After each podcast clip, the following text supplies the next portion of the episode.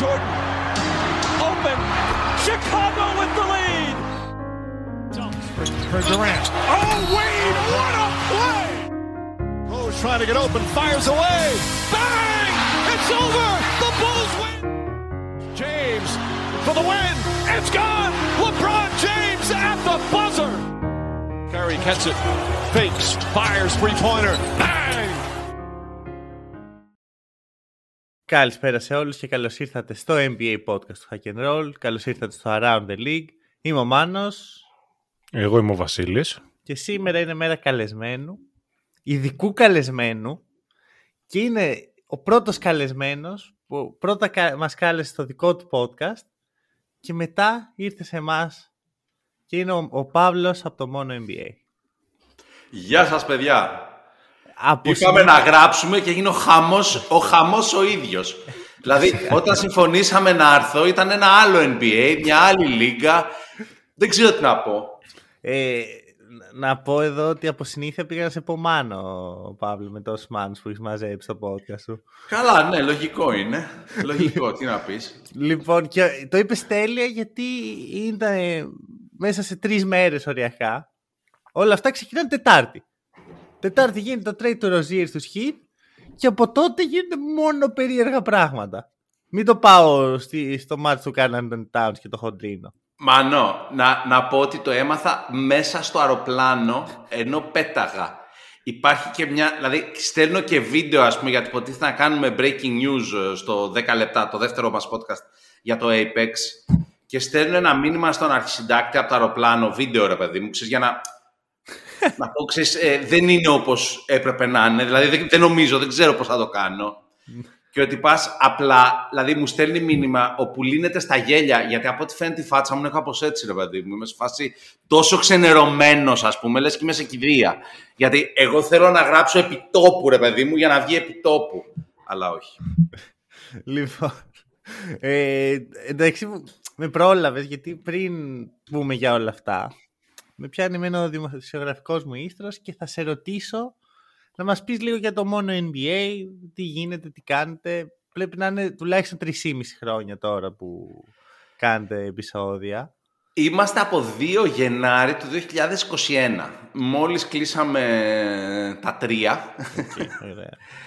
ε, στο μυαλό μας, δηλαδή, η παρέα με τους φίλους, πρώτη φορά το έχουμε πει να το κάνουμε αυτό το πράγμα κάπου το 2009, το 2010, να πω την αλήθεια. Πρώτα αναφέρθηκε. Γιατί εγώ και ο Γιώργος ήμασταν, ε, τέλος που ήμασταν συμφιτητές κτλ. Ακούγαμε και οι δύο Bill Simmons μα, μανιακά ε, από τότε που ήταν στο ESPN, ρε παιδί μου. Το podcast του λεγόταν τότε The Eye of the Sports Guy όταν βγήκε. Μετά Ναι. έγινε BS Report και τώρα είναι The Bill Simmons Podcast που είναι στο Ringer το δικό του.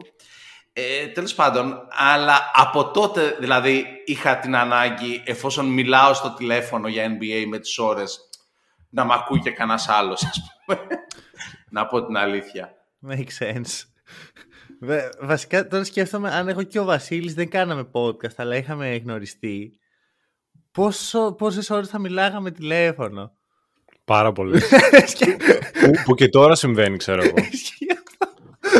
Συμβαίνει έτσι κι αλλιώς. Δεν Ακόμα έχει δεν- ακυρώσει, ρε παιδί μου, το ότι κάνουμε podcast, ε, το γεγονός ότι μιλάμε πο- με τις ώρες στο τηλέφωνο. Δεν το αισθάνεστε ότι χάνετε χρόνο. Δηλαδή, μιλά, ας πούμε, καμιά φορά ακόμα έτσι με τον Γιώργο, μιλάμε ένα 50 λεπτό, ας πούμε, για τους Celtics, γιατί, ξέρεις, μία είναι η άρρωστη. Και ε, λες, ρε φίλε, μα γιατί δεν έχει, δηλαδή, γιατί δεν το κάναμε αυτό και να ηχογραφείτε, ας πούμε; Α- Είναι καταπληκτικό content αυτά που λέγαμε, τέλος πάντων, με κριτήριο ότι μα- αρέσανε σε εμάς βέβαια, έτσι, Ναι. γενικότερα. Ξέρεις τι θα έπρεπε, ισ- ισχύει φούλο αυτό που λες και νομίζω ότι θα, θα ευνοούσε πάρα πολύ να βγει μια τεχνολογία ας πούμε σε- στα κινητά που την ώρα που μιλάς να ηχογραφείτε αλλά να ηχογραφείτε με πολύ καλό ήχο ποιοτικά. Ώστε εκ των υστέρων να λες πω έκανα μαλακία που δεν το έγραφα τόση ώρα αυτό αλλά τσακ Ναι. μπορώ να το κάνω download τώρα και να το Ρο ανεβάσω. στηρίζει Predator. Ξέρεις τι, Ξεκάθαρα. Στην αρχή ε, το Βασίλη το παθαίνω πάρα πολύ αυτό γιατί δεν κάναμε ακόμα μαζί podcast αλλά λέγαμε απίστευτα πράγματα. Έτσι κάναμε κάτι συζητήσεις που ξεκίναγαν από το Sacramento Kings και κατέληγαν στη φιλοσοφία της ζωής. Και ξέρεις τι μου έκανε ο Μάνος, ε; Ξεκινούσαμε και εκεί που ήταν η συζήτηση στο peak της, μου έλεγε: Ωραία, ωραία, σταμάτα εδώ, σταμάτα εδώ, το σημειώνω για podcast. και κάθε φορά με έκοβε, ρε μάνα. Και λέω: Μη με κόβεις πάνω εκεί που έχω οίστρο τώρα και μιλάω. θα το χάσω μετά στο podcast. Άστο, Αυτό είναι ότι βασικά όταν έχεις ροή, δεν μπορείς να πεις δεύτερη φορά ξανά έτσι. Δηλαδή, Όχι, με αυτό τίποτα. που σου βγαίνει στην πρώτη συζήτηση είναι συνήθως καλύτερο από αυτό που κάνεις μετά νομίζοντας ότι θα το ανα, αναπαράγεις. Δεν γίνεται.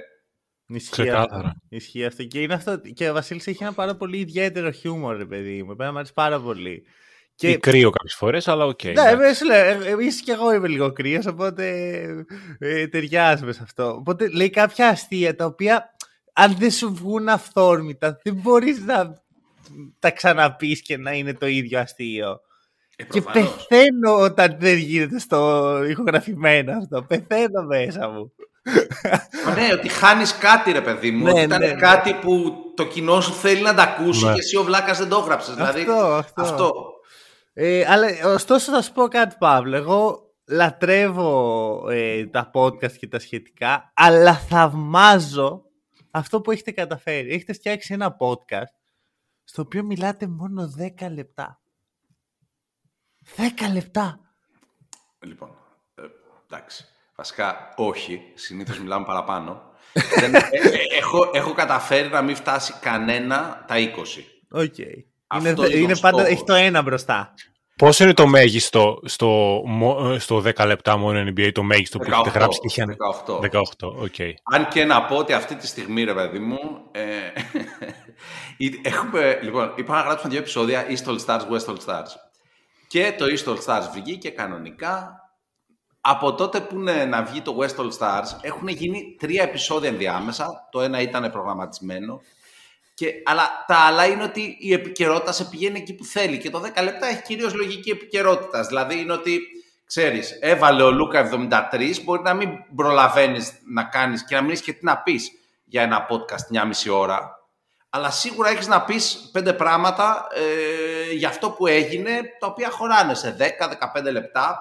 Μμμ. Ε, και με αυτή τη λογική ε, μπορείς να κάνεις ε, παραγωγή πιο γρήγορα. Δηλαδή μπορείς να φέρεις αυτά που θες να πεις στον κόσμο πιο γρήγορα. Γιατί ένα full επεισόδιο, όπως ξέρετε πολύ καλά, θέλει προετοιμασία μακρόπνοη για να, έχει, Μμμ. για να είναι κάτι Ακριβώς. παραπάνω από, όχι πορτολογία, αλλά από απλά μια ελεύθερη συζήτηση που λέμε το κοντό τους Ναι. και το μακρύ τους, που χάνει ρε παιδί μου κάπου το ενδιαφέρον ε, Και- του ακροατή. Δεν μπορείς συνέχεια να παράγεις αυτό το είδος το content και ξαφνικά ρε παιδί μου, ξέρεις είναι αυτό το γράφω σε 10 λεπτά δεν, δεν γίνεται να, άμα δεν έχεις μια προετοιμασία θα γίνει λίγο επαναλαμβανόμενο Ναι. μπορεί να λες Είναι- το πράγματα βρίσκω- που έχεις το βρίσκω ξανασκεφτεί, πολύ ωραία έχεις ξαναπεί. ιδέα.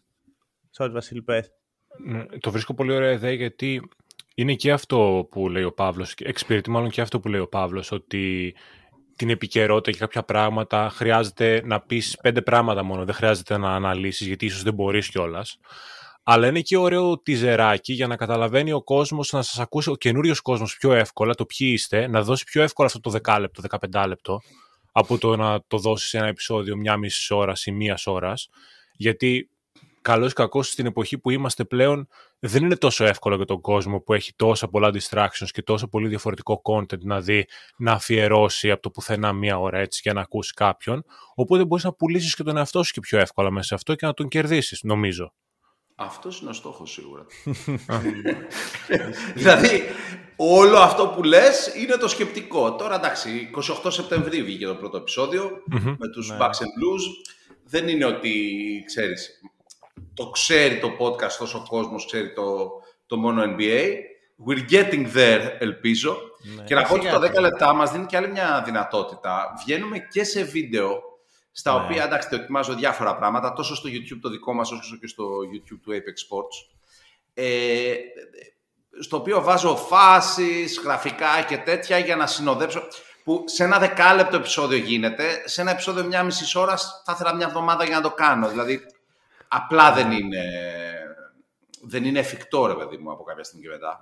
Ωραία, τέλεια. Ναι. Λοιπόν, οπότε, εγώ να, να σου πω την αλήθεια στην αρχή, όταν το είχα δει το concept, το σνόμπαρα λίγο, λέει, τι 10 λεπτά τώρα, πείτε εδώ πέρα μια ώρα τουλάχιστον. Αλλά μετά όταν το άκουσα, ρε παιδί μου, είδα ότι έχει κάτι να δώσει. Είναι και πολύ πιο tight το concept. Δηλαδή, πώς να σου πω, είναι πολύ πιο tight το content.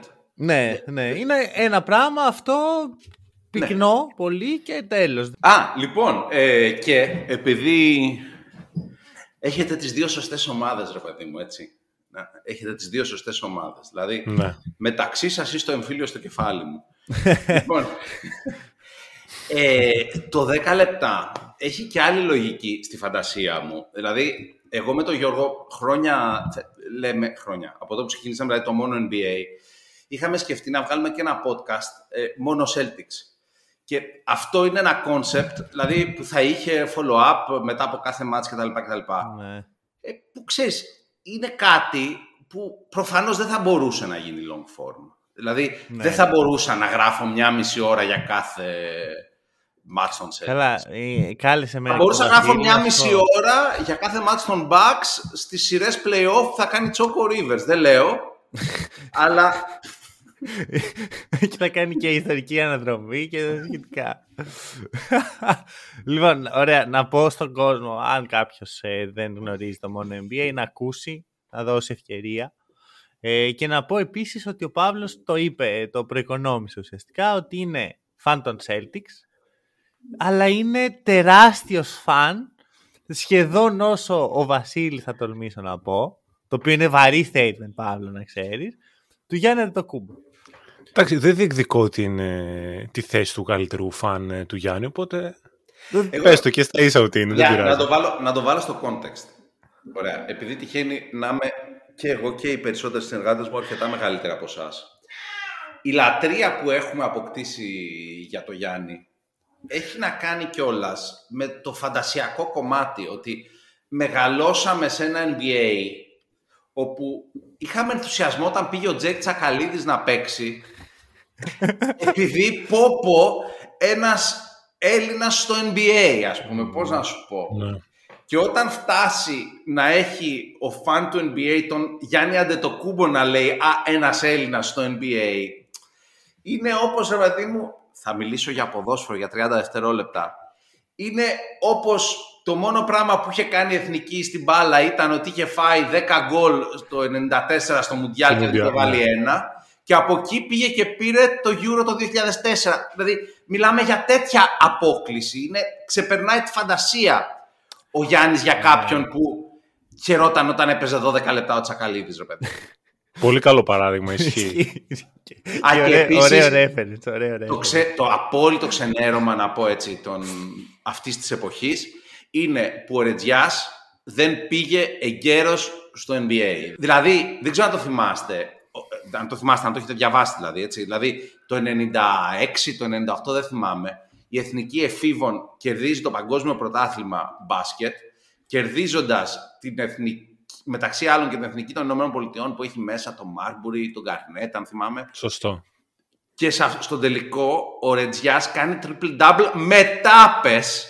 Δηλαδή κάνει κάτι 30-20-10, ρε παιδί, δεν θυμάμαι ακριβώς τώρα, δηλαδή προφανώς πάνε χρονιά. Και είναι projected top 3 pick. Και είναι τότε που, ξέρεις, δεν υπάρχει rookie scale και ο- το πρώτο συμβόλαιο είναι 150 μύρια. Και τον πείθουν οι δικοί του ότι δεν είναι έτοιμος να πάει Αμερική, ας πούμε, και μένει να είναι τρίτο backup center στο BAUK αντί να πάρει 150 μύρια και να παίζει στο NBA. Την Και ξέρω στην αυτό στο Ισπανία, ακραίο. εφηβικό μου μυαλό, δηλαδή χτύπαγα... Ναι, είμαι, είμαι ακόμα τσαντισμένος, καταλαβαίνεις. Τέλος πάντων. και για όλους αυτούς τους λόγους λατρεύουμε Γιάννη. Και γι' αυτό βγάζοντας από τη συζήτηση τον Τζακαλίδη που λες, γι' αυτό και όλα σε, σε ερώτηση, ας πούμε, που πολλές φορές, άμα κάποιος παίζει πιο μπασκετικά quiz και τέτοια, ποιος είναι ο πρώτος, βγάζω ξαναλέω έξω τον Τζακαλίδη, που έχει παίξει στο NBA, πολλοί μπερδεύονται και λένε ο Ρετζιάς, αλλά στην Κουφός πραγματικότητα είναι. είναι ο Φώτση. Μμμ. Δεν είναι ο κουφός πριν από το φώτσι. Όχι, ο Φώτση ήταν όχι, στο ο Memphis Φώτης. πολύ νωρίς. Είναι εκεί στο 3, το 2, το 4, Ναι, ναι, κάπως ναι. εκεί. Αν είχα χωρίσει με το NBA τότε, ε, λόγω Jordan, δηλαδή πέρασα μια φάση που Οκ. ξέρεις, ε, ε, δηλαδή πιστεύω θα την περάσουν οι Λεμπρονικοί τώρα, ρε παιδί μου. Δηλαδή όταν αποσυρθεί ο Λεμπρόν, Σε 6-7 Ως- χρόνια, δεν λέω. Τόσο, σε, σε καμιά δεκαετία που μπορεί Ναι, και ναι, να δηλαδή- σκεφτεί την απόσυρση. Ναι, ξέρω αυτό εγώ. τέλος πάντων. Δηλαδή, όταν αποσυρθεί ένας παίκτης με τον οποίο έχεις ταυτίσει τόσο πολύ το μπάσκετ, ε, μετά είναι, ξέρεις, δηλαδή ένα κενό που για λίγα χρόνια είναι δύσκολα αναπληρώσιμο. Ωραία. Ναι. φίλε. Λατρεύω το ότι έχουμε γράψει ένα τέταρτο podcast και δεν έχουμε μιλήσει καν για τίποτα από αυτά που έχουμε πει ότι θα μιλήσουμε. Είναι πολύ hack and roll και πολύ μόνο NBA. Έχουμε μιλήσει όμως για πιο σημαντικά πράγματα. Ισχύει αυτό. αυτό. Η ιστορία με τον Ρετζιά εγώ δεν την ήξερα. Όντως. Πολύ καλό storyline. Βαρά. Ρε εσύ, είναι, δηλαδή, ξέρεις, είναι το η Ελλάδα τρώει τα παιδιά της, ρε παιδί μου. Ε, καλά. δηλαδή, στο μπάσκετ δεν υπάρχει Πολύ. καλύτερο παράδειγμα. Μα τώρα δεν δεν καταλαβαίνω. τον βάζανε, ρε. Τον είχαν τρίτο, τρίτο ψηλό, ρε. Ήταν projected top 3 pick και έπαιζε πίσω από τον Τζέκο. Το Τζέκο τον Αλιτάρα. Ρε, καταπληκτικός ο Τσέκος, αλλά Λοιπόν, λοιπόν, σας κόβω εδώ γιατί βλέπω υπάρχει κάτι χτίζεται εδώ και δεν θέλω να πάει όλο το podcast έτσι. Πάμε στην επικαιρότητα. Και έχουμε. Έχουμε και λέμε. All Star Starters. All Star Starters στο προηγούμενο επεισόδιο του Hack and Roll. Βασίλης και Φίλιππος μιλήσαν για όλα τα του All Star, τις επιλογές τους, τα πάντα. Οπότε ε, δεν θα σταθώ πάρα πολύ προσωπικά. Εντάξει, δεν με πολύ νοιάζει πλέον και το All Star με αυτά που γίνονται. Κύριε, κύριε. Παρακαλώ. Θα σταθώ στην εστίαση. Το θέμα δεν είναι οι All Star Starters. Το θέμα είναι ότι για πρώτη φορά μετά το 2016 κάποιος πέρασε τον LeBron James σε συνολικούς ψήφους.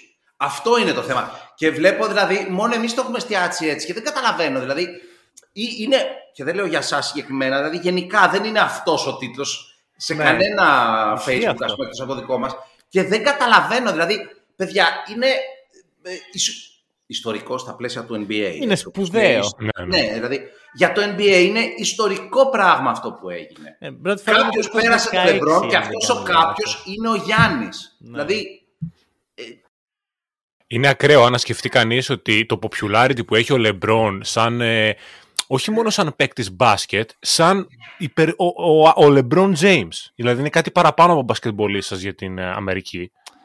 Ε, σαν αθλητής γενικότερα και το ότι τον πέρασε κάποιος άλλος, ασχέτως αν αυτός είναι ο Γιάννης, δεν έχει τόση σημασία. Είναι ακραίο, όντως. Ο, ε, κοίτα, έχει μια σημασία ποιος είναι ρε, εσύ. Αυτό που συζητάγαμε πριν, ρε παιδί μου, εσείς ειδικά που είστε μεγάλοι φαν του Γιάννη, γιατί εγώ όσο και να τον συμπαθώ δεν είμαι φαν-φαν, πρέπει να είναι πολύ σπουδαία στιγμή. Ωστόσο, εμένα με προβληματίζει το εξής. Αυτό συμβαίνει στη στιγμή που ο Γιάννης στα μάτια μου είναι στη χειρότερη φάση του σαν περσόνα. Δηλαδή, για ανάλυσε το αυτό, έχει ενδιαφέρον. Ρε παιδί μου, ο Γιάννης είναι. Τώρα μπαίνουμε και λίγο στο main thing του επεισοδίου. Στο, πο- στο, Ε, εκεί στο είπαμε μισάωρο. Θα μιλήσουμε για Celtics και Bucks. Αλλά έχουμε πολύ ακόμα. Έχουμε επικαιρότητα. Έβαλε ο, ο άλλος πήγε και έβαλε 73. 73! Λοιπόν, ηρεμό.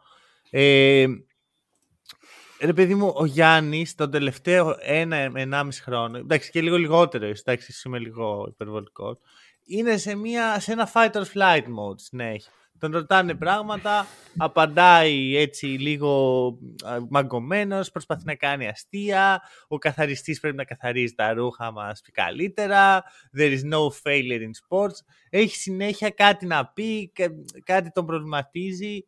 Ε, δεν είναι ο Γιάννης που έχουμε συνηθίσει, που ήταν πάντα μετρημένος, πάντα θα είχε μια, έβγαζε μια ηρεμία ότι ό,τι και να γίνει το έχουμε. Πες το. Έχει τρία παιδιά, ρε! Άκουγα, ρε φίλε, συγγνώμη τώρα. Ναι, δεν πιάνει.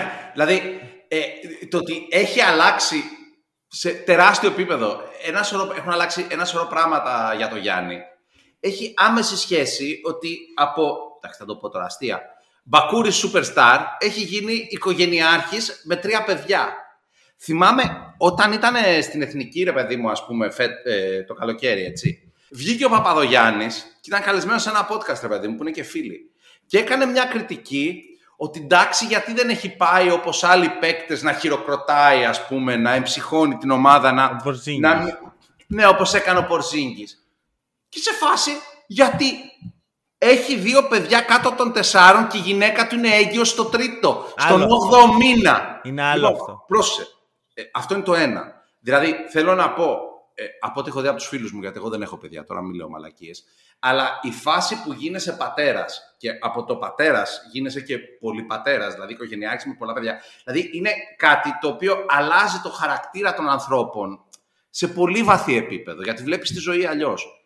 Ε, δεύτερον, το, ο άλλος παράγοντας είναι ότι είναι τσίρκο το management στο Milwaukee. Και, δηλαδή είναι όπως η μεταγραφή Λίλαντ. Ουσιαστικά τους έβαλε το μαχαίρι κατά το λαιμό και τους λέει ή θα μου φέρετε βοήθεια ή εγώ δεν υπογράφω extension. Και λες εκεί, είναι ηλίθιος ο Γιάννης που το κάνει αυτό.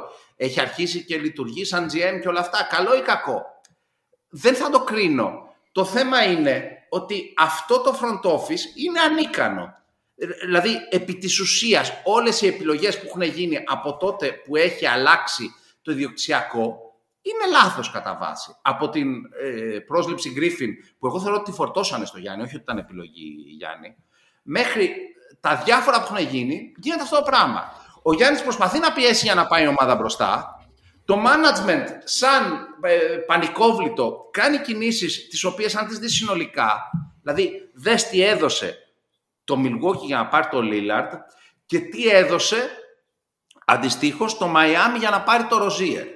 Δες τα, στατιστικά φέτος του Rozier και του Lillard και δες τι σημαίνει δεν έχω σωστό management. Δηλαδή, Τώρα το, το απλοποιείς λίγο. Το Lillard πήρα, δεν πήραν εδώ ε, το τι γίνεται Μάρε. Μα, μαζί σου. Το καταλαβαίνω απολύτως αυτό που λες. Αλλά το θέμα είναι ότι δεν είναι δουλειά του παίκτη να λέει στο management τι να κάνει, αλλά όταν είναι τραγικό το management και συγχρόνως ο παίκτης θα ήθελε να συνεχίσει να παίζει σε αυτή την πόλη, γιατί είναι βασικά το δεύτερο του σπίτι, έτσι, το Milwaukee. Δηλαδή και είναι ένας χώρος στον οποίο είχε απόλυτη αποδοχή, πράγμα που δεν το είχε στην Ελλάδα μεγαλώνοντας, έτσι, το έχει τώρα. Ε, δηλαδή, αν θες να μείνεις στους Bucks και βλέπεις τι κινήσεις κάνουν οι Bucks τα τελευταία χρόνια, είναι λογικό να πεις πρέπει να αρχίσω τις φαλιάρες γιατί αλλιώς δεν πάμε μπροστά. Ωραία. Μισό, μισό. Ε, για να το... Γιατί ουσιαστικά μιλάς για δύο πράγματα. Είναι δύο πράγματα που είναι μαζί. Είναι, ότι ο άνθρωπος αλλάζει σιγά με την παράδοση χρόνου και ότι το νέο ιδιοκτησιακό καθεστώς και οι αλλαγές στο management που έχουν έρθει με αυτό είναι. Ωραία. Να μην Επέτρεψε να πιάσουμε το management λίγο πιο μετά μες στο επεισόδιο. Για... Θέλω να ακούσω Βασίλη σε σχέση με, το, με την οικογενειακή κατάσταση του Γιάννη, αν θεωρείς ότι παίζει ρόλο ε, στο πώς αντιδράει. Ε, καταρχάς δεν υπάρχει περίπτωση να μην παίζει ρόλο. Ακόμα και, και έμεσα και υποσυνείδητα. Γιατί έχει αλλάξει η ζωή σου εξ ολοκλήρου. Ναι. Είναι οι προσλαμβάνουσες που έχεις πλέον σαν οικογενειάρχης με τρία παιδιά είναι τελείως διαφορετικές από αυτές που έχεις ως ε, νεοφερμένος ε, παίκτης, ας πούμε, που προσπαθεί σιγά σιγά να μεγαλώσει και γίνεται star. Ε, αυτό είναι το ένα. Τώρα, εγώ θεωρώ ότι ο Γιάννης, σε αυτό που είπες εσύ προηγουμένως, Μάνο, εγώ θεωρώ ότι ο Γιάννης ανέκαθεν ήταν κάπως θερμοκέφαλος κάποιες φορές. Δεν ήταν ποτέ η απόλυτη ήρεμη δύναμη. σω τον είδαμε να το κάνει στο ραν που παίρνει το πρωτάθλημα και εκεί περισσότερο ήταν μια εξαίρεση παρά ο κανόνας του ποιος είναι ο Γιάννης.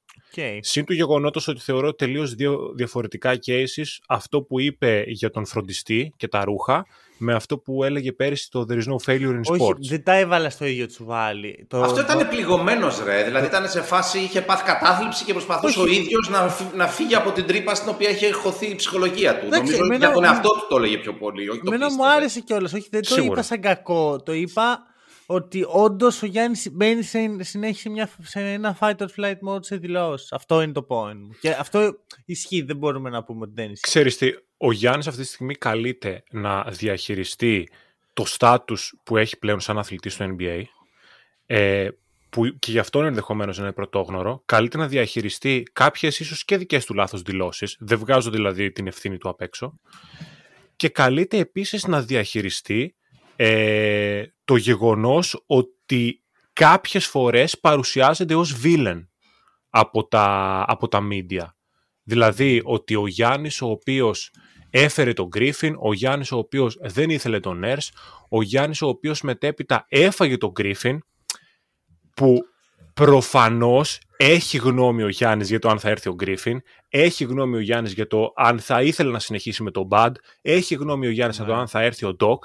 Αλλά δεν είναι ο Γιάννης το Α και το Ω σε αυτές τις αποφάσεις. Οκ. Και δεν πρέπει να είναι ο Γιάννης το Α και το Ω. Δηλαδή, διαβάζω τις τελευταίες ημέρες ότι ο Γιάννης, ο οποίος διάλεξε τον Γκρίφιν έτσι, δηλαδή είχε μπροστά τους προπονητές, τον πήρε, άπλωσε το χεράκι του και τον Εγώ έφερε. αμφισβητώ εντελώς ότι έγινε έτσι. Ε. Το αμφισβητώ 100%. Και εγώ το αμφισβητώ. Και εγώ το αμφισβητώ.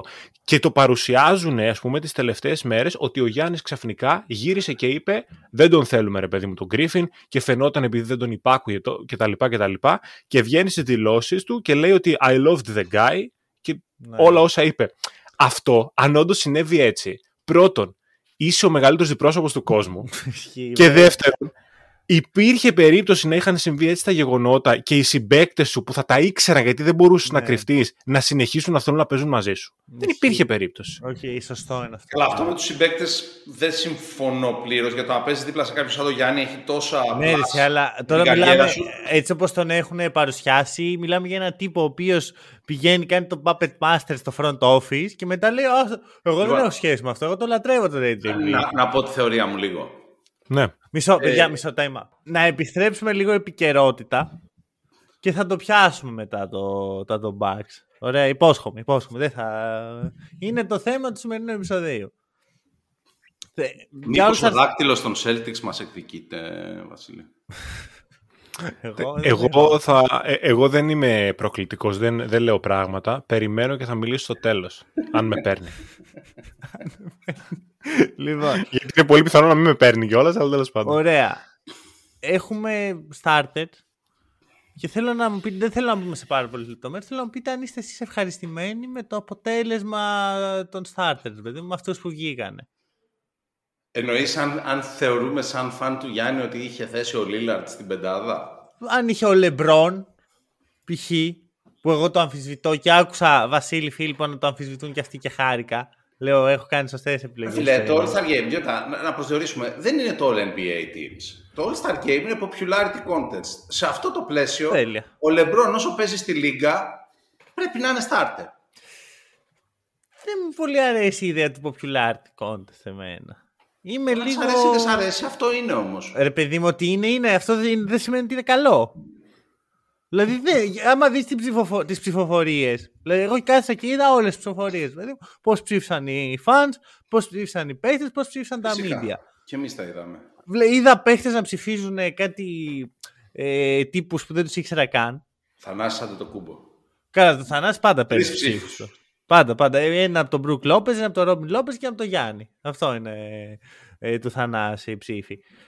Αλλά είδα διάφορους παίχτες που δεν έχουν λόγο να παίρνουν ψήφο, γιατί κάποιοι δεν το παίρνουν στα σοβαρά. Οκ.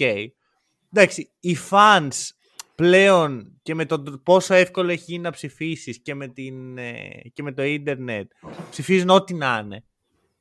Ήταν κάτι χρονιές που πήγε ο Τάκο Φόλ να μπει, πήγε ο Καρούσο. Να θυμίσω, να θυμίσω όμως ότι δεν είναι ακριβώς έτσι όπως το λες. Δηλαδή, έχει γίνει weighted η ψηφοφορία του κοινού στο 50% για να συμπεριλαμβάνονται και οι ψήφοι των δημοσιογράφων και οι ψήφοι των παικτών, ακριβώς για να μειώσουν ε, αυτό που λες. Διότι να θυμίσω ότι πριν μερικά χρόνια ο Derrick Rose με βάση την ψηφοφορία του κοινού έπρεπε να είναι βασικός και όχι δεν πριν πολλά χρόνια, δηλαδή 4-5 δεν θυμάμαι. Ναι, ναι. Και με την ψήφο ε, των παικτών και των δημοσιογράφων δεν έπαιξε καν στο All-Star Game. Που μπασκετικά ήταν και η, η σωστή απόφαση. επιλογή, έτσι. Ε, αυτό, ε, ποιο το νόημα; Δηλαδή, βασικά Για χάνει το μένα- πρεστίζ του. Για- Για μένα το πρόβλημα είναι, εμένα δεν με πειράζει τόσο που είναι popularity η όλη φάση. Δηλαδή ψηφίζεις, όπως λέει ο Παύλος και συμφωνώ σε αυτό, ότι εσύ το βλέπεις μάνο έτσι. Αλλά το κόνσεπτ είναι διαφορετικό. Οπότε υπό αυτό το πρίσμα πρέπει να είναι starter ο LeBron. Όταν όμως ο παίκτης ε, σταματάει την καριέρα του και εκεί μετράει το πόσες φορές έγινε All-Star, εκεί με ενοχλεί λίγο. Γιατί κανονικά θα έπρεπε να είναι μπασκετικό. Αυτό. Αλλιώς Όχι. δεν θα έπρεπε να το αναφέρουν καν. Όχι ρε παιδιά. Δηλαδή έχεις δύο metrics. Είναι οι ομάδες All NBA, δείχνουν το πραγματικό σου θεωρητικά έτσι, και, γιατί και εκεί υπάρχουν θέματα. Impact το μπασκετικό όπως και τα MVP σου ενδεχομένως, έτσι. Ναι, ακριβώς. δεύτερον, έχεις το All-Star Selections που είναι πόσο δημοφιλής ήσουν. Δηλαδή είναι δύο διαφορετικά metrics. Ωραία, όχι, το πες τέλεια. Αυτό. Αλλά μέχρι εκεί. Δε... Δηλαδή, εγώ δεν θέλω να ξανακούσω. Α, τι παιχταράς ήταν αυτός, είχε και 5 All-Star Game. Να το, να το πάρω να το βράσω το, το 5 All-Star Game. Ο, ο Παύλος το έθεσε πολύ σωστά. Είναι όντως δύο διαφορετικά metrics. Απλώς θεωρώ ότι δεν παρουσιάζεται έτσι στο τέλος της καριέρας κάποιου παίκτη. Και ο περισσότερος κόσμος το έχει στο μυαλό του. Το, το All-Star Game είναι και ένα κριτήριο του πόσο καλός ήταν ο άλλος και έγινε χι φορέ All-Star. Ισχύει. Ναι. Ισχύει. Αυτό ισχύει. Ακριβώς. Είχα τη συζήτηση στο, στο group του, του Facebook με ένα, με ένα follower ακριβώς αυτό το πράγμα. Είναι, είναι ακριβώς έτσι όπως το λες. Δηλαδή, ναι. Αυτό, εντάξει, εγώ δεν θέλω να μπω σε πολλές λεπτομέρειες. Εντάξει, διαφωνώ με διάφορα pick. Εντάξει, για μένα ο Τζέιλεν Μπράνσον έγινε ρομπ. Γιατί ο, και ο Μπράνσον έχει όλα τα φόντα να έχει αυτό το, τη θέση. ρε παιδιά. Παίζει στους Νίξ. Δεν τους αξίζει. Ξέρεις τι γίνεται εσύ. Ε, μπαίνει μετά μια κουβέντα, ένας ολόκληρος κύκλος ότι του φάγει τη θέση ο Λίλαρντ και τον έκλεψε. Σε εισαγωγικά. Τον έκλεψε ο Λίλαρντ. Όχι ο Λίλαρντ ο Όχι, ίδιος. Αυτό δηλαδή.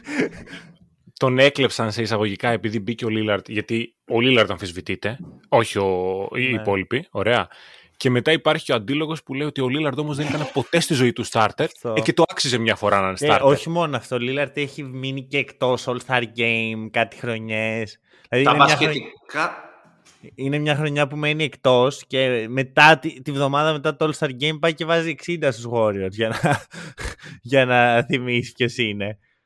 Ο Λίλαρτ δεν παίζει άμυνα. Το All-Star Game είναι το match που είναι φτιαγμένο για αυτό το προφίλ παίκτη. Ισχύει αυτό. Ισχύει αυτό.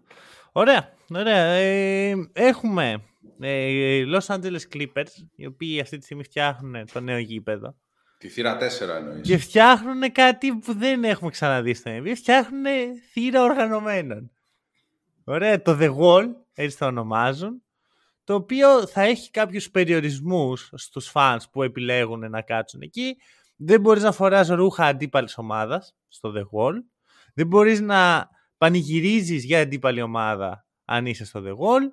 Και τα εισιτήρια ε, που είναι για αυτές τις θέσεις μπορούν να πουληθούν μόνο σε Clippers Marketplace. Δεν μπορείς να το πάρεις και να το βάλεις στο, σε οποιαδήποτε site και να το πάρει οποιοδήποτε. Πρέπει να είναι στο, σ- υπό την επίβλεψη των Clippers, να το πούμε έτσι.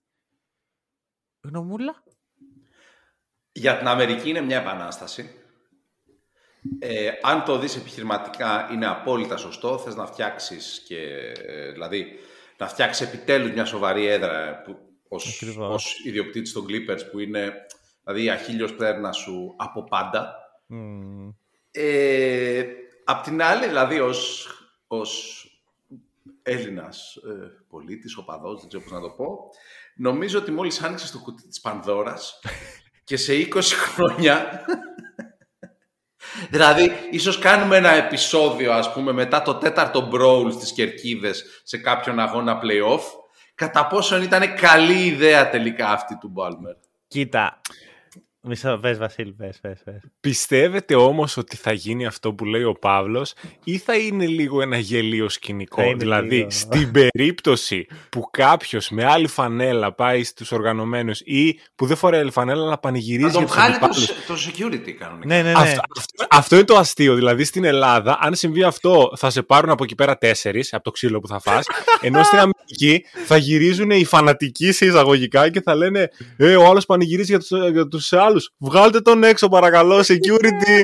δηλαδή, κάπως έτσι θα είναι η φάση. Σιγά πιο Ε, πρόλεπε, ρε δεν Παύλε. είμαι τόσο σίγουρος, γιατί μακροπρόθεσμα, δεδομένου ότι υπάρχει αυτό το πράγμα στο NCAA ιστορικά, δηλαδή φανατήλα και ξ- εντάξει, όχι ακριβώς ξύλο με τα ελληνικά μέτρα, ας πούμε, δεν μαχαιρώνεται κανένας, αλλά υπάρχει ένα tradition πολύ φανατικού μπασκετικού οπαδού στην Αμερική, απλά δεν είναι στο NBA. Δηλαδή, ίσως να μπορεί να μεταφερθεί εκεί σιγά Ξέρεις τι γίνεται; Σιγά. σιγά. Αυτοί οι φανατικοί που περιγράφεις συνήθως δεν έχουν 5 με 25 χιλιάρικα να δώσουν για το διαρκείας. Ναι, αλλά άμα είμαι, άμα είμαι ο Μπάλμερ και ο Μπάλμερ τα λεφτά δεν τον νοιάζουν. 5-25 είναι, αυτό θα είναι.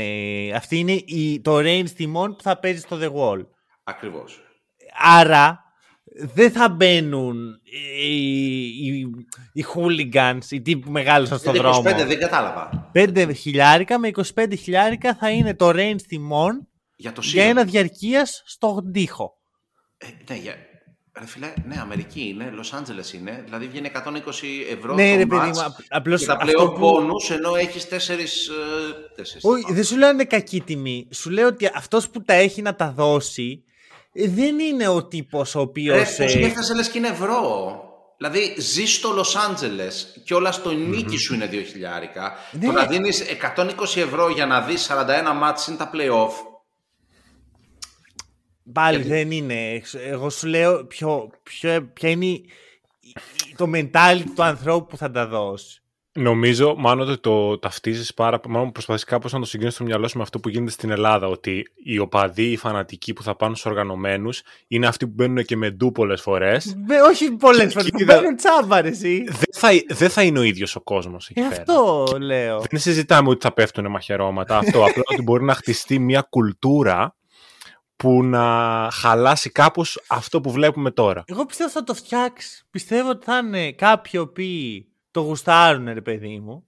Είναι πιο clippers, ας πούμε. Οι 20 άνθρωποι που είναι Α, τόσο αυτό θα Clippers. σου έλεγα. Ναι, δεν γεμίζουν ένα πέταλο αυτοί που είναι φανατικοί των Clippers μάλλον. Θα είναι αυτοί, ρε παιδί μου, όσοι είναι. Και εντάξει, θα έχει λίγο χαμό. Δηλαδή, εγώ πιστεύω ότι είναι καλή κίνηση. Δεν πιστεύω ότι θα, θα είναι σαν την έδρα της Παρτιζάν το νέο ε, γήπεδο των Clippers. Πιστεύω ότι θα είναι ωραία ατμόσφαιρα όμως τα μάτια. Όχι, απλά ε, εγώ εστιάζω στο ότι ο Μπάλμερ, άμα θέλει να το φτιάξει αυτό, θα βρει έναν τρόπο να το φτιάξει. Δηλαδή, άμα δεν δουλέψει την πρώτη χρονιά, τη δεύτερη μπορεί Ναι. να κάνει ένα διαγωνισμό σε φανατικούς φανς στα social media των Clippers. Δηλαδή, πώς να σου πω, δεδομένο το βιογραφικό του Μπάλμερ, νομίζω ότι μακροπρόθεσμα, γιατί και ολόκληρο το γήπεδο είναι φτιαγμένο με προδιαγραφές καινούριε. Έχει, Ναι, ναι. ας πούμε, να, να θυμίσω, πολύ σημαντικό αυτό θα πω τώρα, έχει χίλιες τουαλέτες. Γιατί έχει χίλιες τουαλέτες, διότι ο υπολογισμός είναι ότι στο ημίχρονο ε, δεν πουλάς αρκετό φαγητό γιατί ο κόσμος είναι στις ουρές στις τουαλέτες. Οπότε σου λέει θα φτιάξουμε πιο πολλές τουαλέτες Για να γιατί πουλάμε έτσι περισσότερο φαγητό. θα πουλάμε περισσότερο φαγητό. Οπότε θέλω να πω ότι και να μην δουλέψει την πρώτη χρονιά ο τείχος των Clippers, νομι... επειδή δεν είναι αρκετά φανατικοί, επειδή για όλους τους λόγους που είπες, θα κάνουν adjust και θα το φέρουν αν είναι μια, ένα στόχος που πραγματικά τον θέλει ο Μπάλμερ. Ναι, όχι, εγώ συμφωνώ. Απλά δεν πιστεύω ότι θα πάει στο ακραίο επίπεδο. Παίζουμε ξύλο και τέτοια. Δεν, δεν νομίζω ότι στην Αμερική θα φτάσουμε Το ποτέ. πρώτο εκεί. Conference Finals Lakers Clippers φιλαράκι. Αρχικά, αν είμαι Clippers, εγώ δεν θα παίξω ξύλο με τους Lakers γιατί θα είναι περισσότεροι μες στο γήπεδο. Ναι, Ωραία, γιατί- δηλαδή μπορεί να, να έχω ναι, εγώ το σωστό. The Wall, αλλά θα, άμα σκάσουν όλοι οι Lakers από τις άλλες κερκίδες, έχουμε τελειώσει. Οπότε εκεί θα είμαι ήσυχος. άμα είναι τώρα έρθει καμιά τίποτα Brooklyn Nets, θα το σκεφτώ. αλλά δεν, νο- νομίζω ότι δεν είναι στην κουλτούρα της Αμερικής αυτό το πράγμα. Θεωρώ εγώ. Θα δείξει βέβαια. Αλλά εμένα μου άρεσε πολύ σαν κίνηση και γι' αυτό ήθελα να το αναφέρουμε. Ε, και τελευταίο πράγμα στην επικαιρότητα, δεν ξέρω αν το έχετε ακούσει. Λούκα Ντόνσιτς, Ναι, αν το έχουμε ακούσει. χθες το βράδυ. ναι, μπορεί, παιδί μου, δεν ξέρω. Μπορεί και να μην να βλέπετε NBA εσείς. Λούκα Ντόνσιτς χθες το βράδυ έπαιζαν οι Dallas Mavericks με τους Atlanta Hawks και έβαλε μόνο 73 πόντους. Το τέταρτο καλύτερο scoring game από άποψη απόλυτου αριθμού πόντων στην ιστορία του NBA. Εντάξει, τι να, τι να πούμε γι' αυτό. Εγώ να πω ότι μετα- το βλέπα μέχρι το ημίχρονο. Μετά με πήρε ο ύπνος. Σε πήρε ο ύπνος, ε. Δεν έκατσε να Πώς δεις αν σε θα πήρε βάλει ύπνος αυτό το 70-80. μάτς; Γύρω πίνεις Ρε καφέ και φίλε, δεν σε πάρει. ξέρω ύπνος. ότι έχουμε ηχογράφηση. Άμα κάτσω και το δω μέχρι, μέχρι τέλους, δηλαδή δεν θα έχω κεφάλι να γράψουμε. Δηλαδή, Σωστό. και να πω ότι κανονικά πρέπει να είχα κάτσει γιατί είχε και ο Μπούκερ 37 στο ημίχρονο. Οπότε πηγαίναμε για δι... 70 και 80 αν έκρινες Ναι, τα ναι, μάτς ναι. όπως ήταν ε, στο ημίχρονο. Ε, δεν είναι εύκολο. Βασικά Ειδικά έκλεισα επειδή είναι τα και μάτια μου close όταν game. σφύριξε το ημίχρονο και με πήρε ο ύπνος, έτσι. Δεν το πήρα και απόφαση, αλλά θα πω, δεν, δεν ήπια καφέ για να το δω επειδή είχαμε ηχογράφηση όμως. Ναι, Δηλαδή, οκ. Παρεμπιπτόντως, οκ. μιλώντας για καφέ, να πω στον κόσμο, buy me a coffee, κεράστε καφέ για να μπορούμε να μένουμε ξύπνοι όταν ο Λούκα βάζει 70 και 80 και δεν ξέρω πόσο ακόμα θα βάλει, γιατί έχει άγριες διαθέσεις πλέον. Και εντάξει, παιδιά, θα το πω, ε, ε, δεν είμαι αντικειμενικός όταν πρόκειται για Λούκα. Δεν είμαι. Δεν μπορώ να είμαι αντικειμενικός. Είναι ε, το μεγαλύτερο ταλέντο που έχω δει ποτέ μου. Ταλέντο. Μιλάμε για Epic Fantasy στο podcast. Για τα πάντα μιλάμε. Ε, εγώ προσωπικά με τους φίλους μου τον λέω Drazen the White. Drazen the White. Α, ο, είναι ο, όπως ο Γκάνταλφ στο, ναι, ακριβώς. στο Lord of the Ε, Rings. Δηλαδή, είναι, ξέρεις, ξανά έχει έρθει η ψυχή του Πέτροβιτς και πήγε λίγο πιο κύπ, για Σλοβενία, ρε παιδί μου. Αλλά ήρθε για να είναι αφεντικό του NBA αυτή τη φορά, όχι για, ξέρεις, borderline on star και τέτοια. Ρε Εσύ, εντάξει, δεν υπάρχει αυτό που λέει. Δεν είναι επιστημονική αυτή η άποψη, να τονίσω. είναι, 20, είναι 24, έτσι. Ναι. Να το θυμίσω αυτό, γιατί δεν είναι εύκολο. Εντάξει, δεν ξέρω πόσο πιο πάνω πάει. Πολύ. Για μένα βέβαια αυτό δεν έχει τόση σημασία. Σημασία έχει πόσα χρόνια παίζει σε κορυφαίο επίπεδο. Σωστό είναι αυτό. Δηλαδή είναι πιο εντυπωσιακό αυτό που έκανε στα 16 του που ξεκινούσε, ας πούμε, ήταν starter στη Real Madrid της, με το Λάσο. Εφόσον το έκανε εκείνο και του έχουμε χιλιοποιεί τα μπράβο του κτλ. Πλέον κρίνεται με βάση τα χρόνια που παίζει. Δηλαδή, εγώ προσπαθώ να είμαι λίγο πιο αυστηρός απέναντι. Ναι, ρε παιδί μου, λες ότι είναι σαν αν πεις ότι ξεκινάει από τα 16 του, είναι ένας αντίστοιχος 26χρονος με 27χρονος από την υπόλοιπη Κάπως λίγα. έτσι στα μάτια μου, ναι. Παραμένει εντυπωσιακό. Καλά, εννοείται. Παραμένει Ε, να εντυπωσιακό. θυμίσω ότι κάποια στιγμή πέρασε σε μέσο όρο scoring στα play-off τους μέσους όρους του Jordan και αυτό το είχε κάνει ενώ κατά βάση σε όλα του τα μάτς στα play-off τον μάρκαρε ο Λέοναρτ και ο Πολ Τζόρτζ. Ναι. Δηλαδή, Νομίζω είναι στο bubble, ε. ναι, ναι, αυτό που όχι, λες. αλλά, Είναι στο- ναι, ναι, όχι, αλλά και γίνεται την δεύτερη, γιατί επόμενη. γίνεται και δεύτερη σεζόν και Οκ. αυτό, δηλαδή, κάπου, ε, πώς να σου πω, δηλαδή, ξεπερνάει μπασκετικά η ικανότητα να είσαι super efficient και με scoring average Ναι. στα 30 plus, σ- στα πρώτα σου playoff runs, έχοντας απάνω σου, δηλαδή, τον καλύτερο αμυντικό που έχει βγάλει το NBA από την εποχή του Rodman και του Pippen και όταν Βαρύ. δεν σε μαρκάρει αυτός, να σε μαρκάρει ο Paul George, δηλαδή κάπου, ακούω, ρε παιδί μου, ε, ας πούμε, εμένα μου αρέσει πάρα πολύ ο Σάι, έτσι, για πολλούς και διάφορους λόγους. Ακούω φίλους να μου λένε ότι ρε εσύ, ο Σάι καλύτερος από τον Λούκα, γιατί, γιατί είναι πιο ομαδικός, γιατί χαίρεται η ομάδα, δηλαδή με κάποια σοβαρά επιχειρήματα. Και ναι ρε παιδιά, αλλά ο ένας έχει 32 πόντους μέσω όρο στα play-off και ο άλλος 15. Ξέρεις, δηλαδή Κοίτα, τη- την ικανότητα να πας στα play-off σε, και σε σοβα, με σοβαρούς αντιπάλους, δεν εννοώ τώρα να είσαι ο πρώτος και να παίζεις με τον 8ο, και να κάνεις perform, λες και είναι ένα οποιοδήποτε match ε, ε, regular season, είναι ελάχιστοι οι παίκτες που την έχουν. Δηλαδή ελάχιστοι στην ιστορία ολόκληρη του NBA. Είναι Καλά. ο Magic, ναι. είναι το ο λες Λάρι, τέλεια. δηλαδή είναι, είναι ο, Λε- ο Λεμπρόν, είναι, είναι πάρα πολύ λίγοι. Ωστόσο, όλοι αυτοί κάποια στιγμή κατάλαβαν αυτό που ο Λούκα ακόμα δεν το έχει καταλάβει. Ότι για να κερδίσεις πρέπει να συμπεριλάβεις την ομάδα σου. Πρέπει να... Δεν μπορεί να είσαι μόνο εσύ. Όποιο, και ο- όποιος και να είσαι, μόνος σου τελείως να πας από την αρχή μέχρι το τέλος δεν πρόκειται να γίνει. Και ο Λούκα αυτή τη στιγμή δεν το κατανοεί αυτό. Και μπορεί να μην Προτείνεις το δηλαδή κατανοεί Phil ούτε η ομάδα Jackson. του. Προτείνεις να πάρουν Phil Jackson ή Mavericks, αν καταλαβαίνω καλά. Είναι λίγο σε άλλη φάση. Γιατί είναι το μάθημα που έδωσε ο Ναι, Phil αυτό στον Jordan- ακριβώς. στον Jordan και... Στον Πρέπει- Kobe δεν το κατάλαβε εντελώς ο Kobe. Αλλά τέλος πάντων. Το κατάλαβε. Όταν έπρεπε το κατάλαβε. Δηλαδή εκεί που έπρεπε να, να μοιράσει ρε παιδί. μου. Εντάξει, είχε και την τύχη να παίζει με το Σάκ. Δεν έπαιζε με έναν ξεκάθαρα χειρότερό του. Όχι, Game, Έπαιζε 7 με του ένα- 2000, Game 7 του 2010, δηλαδή χαλαρά παραλίγο να το χάσεις μόνος του, γι' αυτό το λέω. Ναι, εκεί όμως δεν έπαιζε με το Σάκ. Έπαιζε με τον ε, Πάου. Σάκ. Αλλά τη δουλειά την έκανε ή είχε βρει τον τρόπο. Και εντάξει, κάποιες φορές ξεφεύγεις. Είσαι all time great. Ο Λούκα το κάνει μονίμως και κανείς δεν του λέει και τίποτα και το κάνει και στην ε, Σλοβενία, το κάνει και στους Mavericks. Δηλαδή έχει αυτό το ταλέντο που το λατρεύω και θέλω να τον δω να κερδίσει. Δεν ξέρω πώς θα γίνει αυτό όμως. Εγώ έχω αρχίσει απλώς να πιστεύω ότι πρέπει να το καταλάβει αυτό το εκάστοτε franchise Ναι. και να χτίσει πάνω σε αυτό, γιατί μάλλον ο Λούκα φαίνεται ότι δεν θα το αλλάξει. Λαχτίσει Και αυτό γύρω που- από αυτό το παιχνίδι. Ναι, αλλά με τον εξής τρόπο. Ο Λούκα, τουλάχιστον αυτή είναι η δική μου έτσι, εκτίμηση, είναι πάρα πολύ καλός, δεν το συζητάμε αυτό, αλλά όποιον παίκτη και να έχει δίπλα του, τον φέρνει σε ένα συγκεκριμένο level. Δηλαδή, αν υποθέσουμε ότι ο average παίκτης είναι ο, τι να, ο Max Strus, παράδειγμα, ωραία, τώρα Καλό, προσπαθώ καλό να βρω έναν παίκτη. για average παίχτη. Μ' είναι αρέσει. ένας παίκτης catch and shoot. Πολύ, αρκετά καλός. Είτε του βάλεις δίπλα του τον ε, Λαβίν, τώρα εντάξει δεν θα πω για Durant, τον Λαβίν, ένα καλύτερο scorer. Είτε τον βάλεις δίπλα του τον, ε, ένα παιδάκι από την G League, θα τον κάνει Max Strus. Δηλαδή, τον χειρότερο παίκτη θα τον ανεβάσει γιατί θα του δ- δίνει όλα τα πάρε βάλε τα ελεύθερα από τις γωνίες τις περισσότερες φορές. Τον πολύ πιο ταλαντούχο θα τον ευνουχίσει και θα τον κάνει ξανά πάλι Max Strus. Έχει ευνουχίσει τον Έρβινγκ, ρε παιδιά.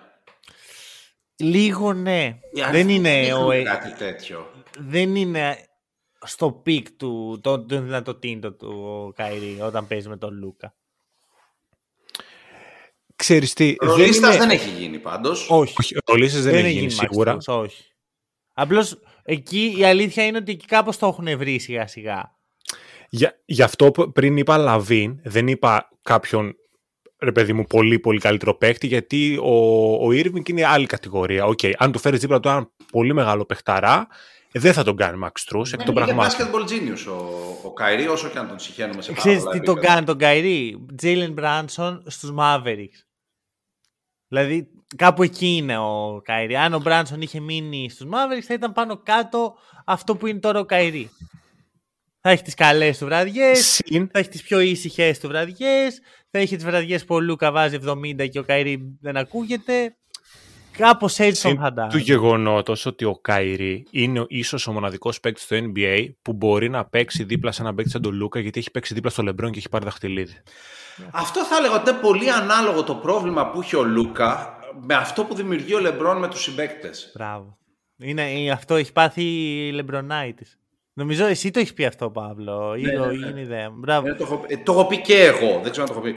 Χθες πάντως ο, ο Καϊρή δεν φάνηκε καθόλου επειδή δεν έπαιζε, έτσι να πω. Α, Είναι- ναι. εννοείται. Α, α, ναι, ναι, σωστά, σωστά, σωστά. σωστά. Ήταν στην άκρη και Κοίτα, χειροκροτούσε. Ε, Ρε παιδί μου, να σου πω το εξής. Εγώ τους Mavericks φέτος τους πιστεύω πάρα πολύ σιγά σιγά όσο εξελίσσεται. Απλώς με τρομάζει λίγο αυτό. Θέλω να δω το πρώτο μάτς στα playoff για να έχω πόρισμα. Να πω ότι και αυτή είναι η... Συν ότι ο Λούκα έχει βάλει και off-ball παιχνίδι στη βαλέτα του. Να το πούμε και αυτό. Δηλαδή δεν είναι... Ο Λούκα πριν δύο χρόνια δεν παίζει off-ball όπως παίζει τώρα. Είναι κάτι στιγμές, ρε παιδί μου, που βγαίνει από τα screen και, και νιώθω σαν να βλέπω τον Michael Porter Jr.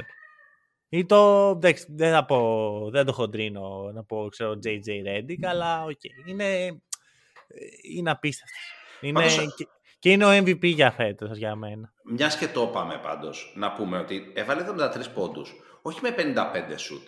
Με 33 σουτ τα έβαλε. Έβαλε 73 πόντους. δηλαδή, πολύ πάνω από 2 points per shot, έτσι.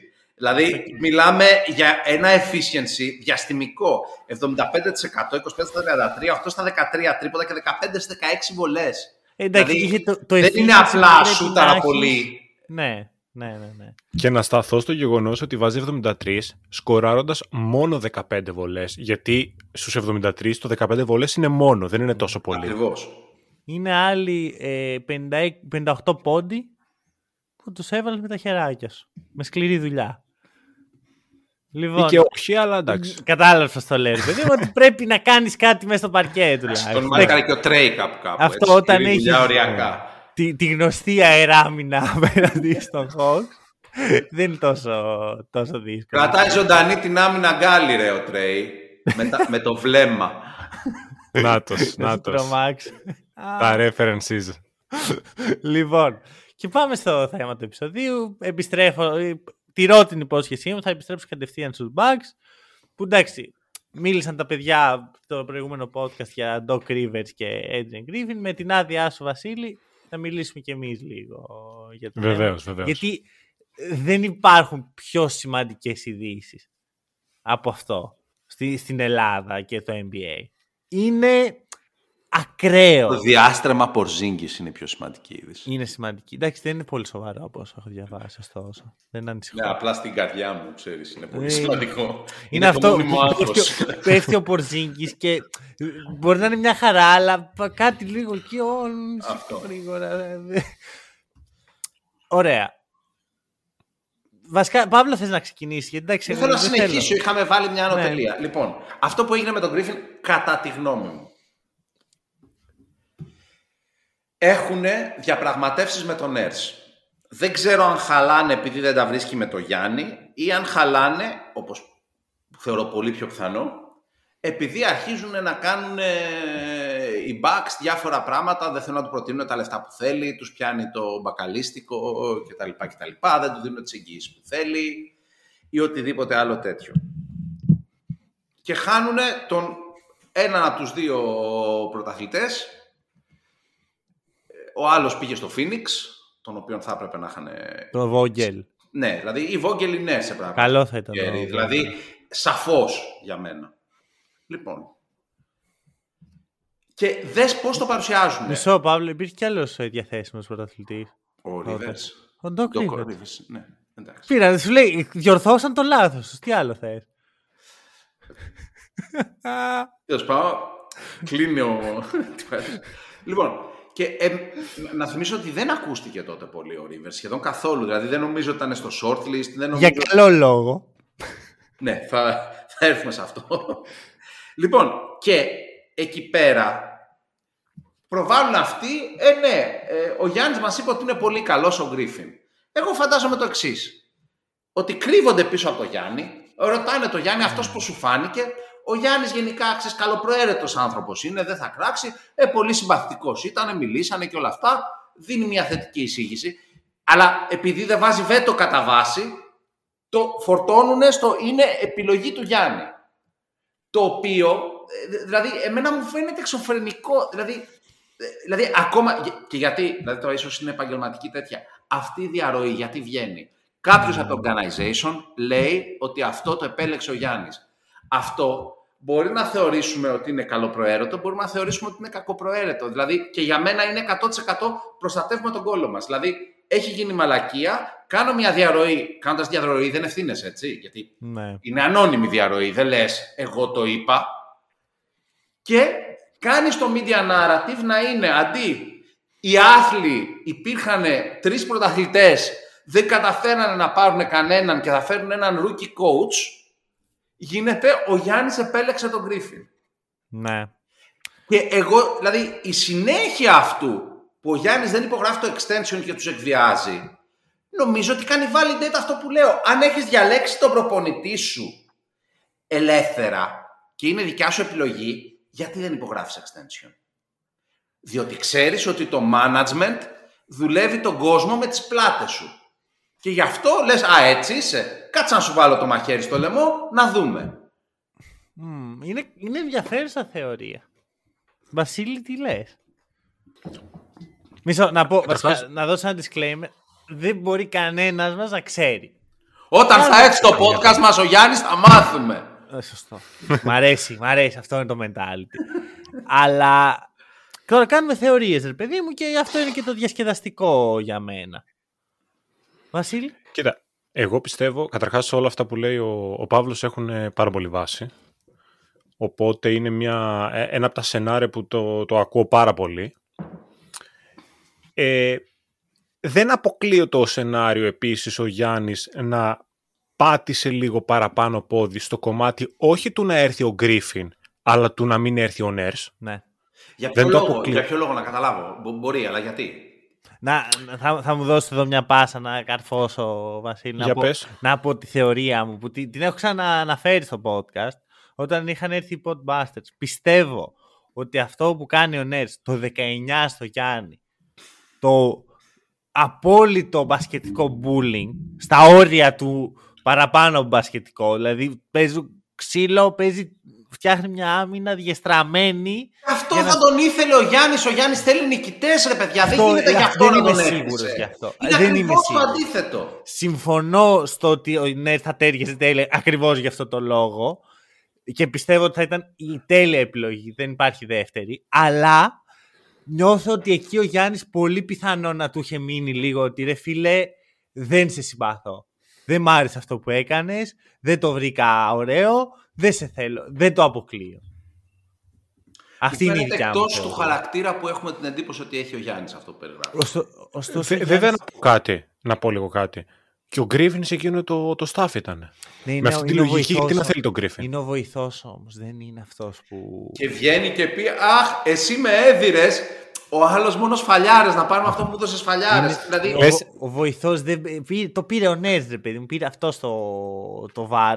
Και όλοι λέμε το, το, το Γιάννης Γουόλ του Νίκ Νέρ. Δεν λέει κανείς το Γιάννης Γουόλ τους Σκαριόλο και το Άντριαν Γκρίφιν. Μα τότε γιατί να μην ήθελε το Βόγγελ, ρε φίλε, με αυτή τη λογική που λες; Εξήγησέ μου, γιατί βασικά να το πάρουμε άλλο. Για ποιο λόγο θα μπορούσε να ήθελε τον Γκρίφιν ο Γιάννης; Με όλα όσα έχουμε πει μέχρι τώρα. Δεν υπάρχει κανένας Ακριβώς. Δεν υπάρχει αφήγημα για να δικαιολογήσουμε ότι ο Γιάννης ήθελε τον βοηθό του Βόγγελ γιατί ήταν τσαντισμένος με το Βόγγελ. Δηλαδή, είναι, ε, τον βοηθό του Nurse επειδή ήταν τσαντισμένος με τον Nurse.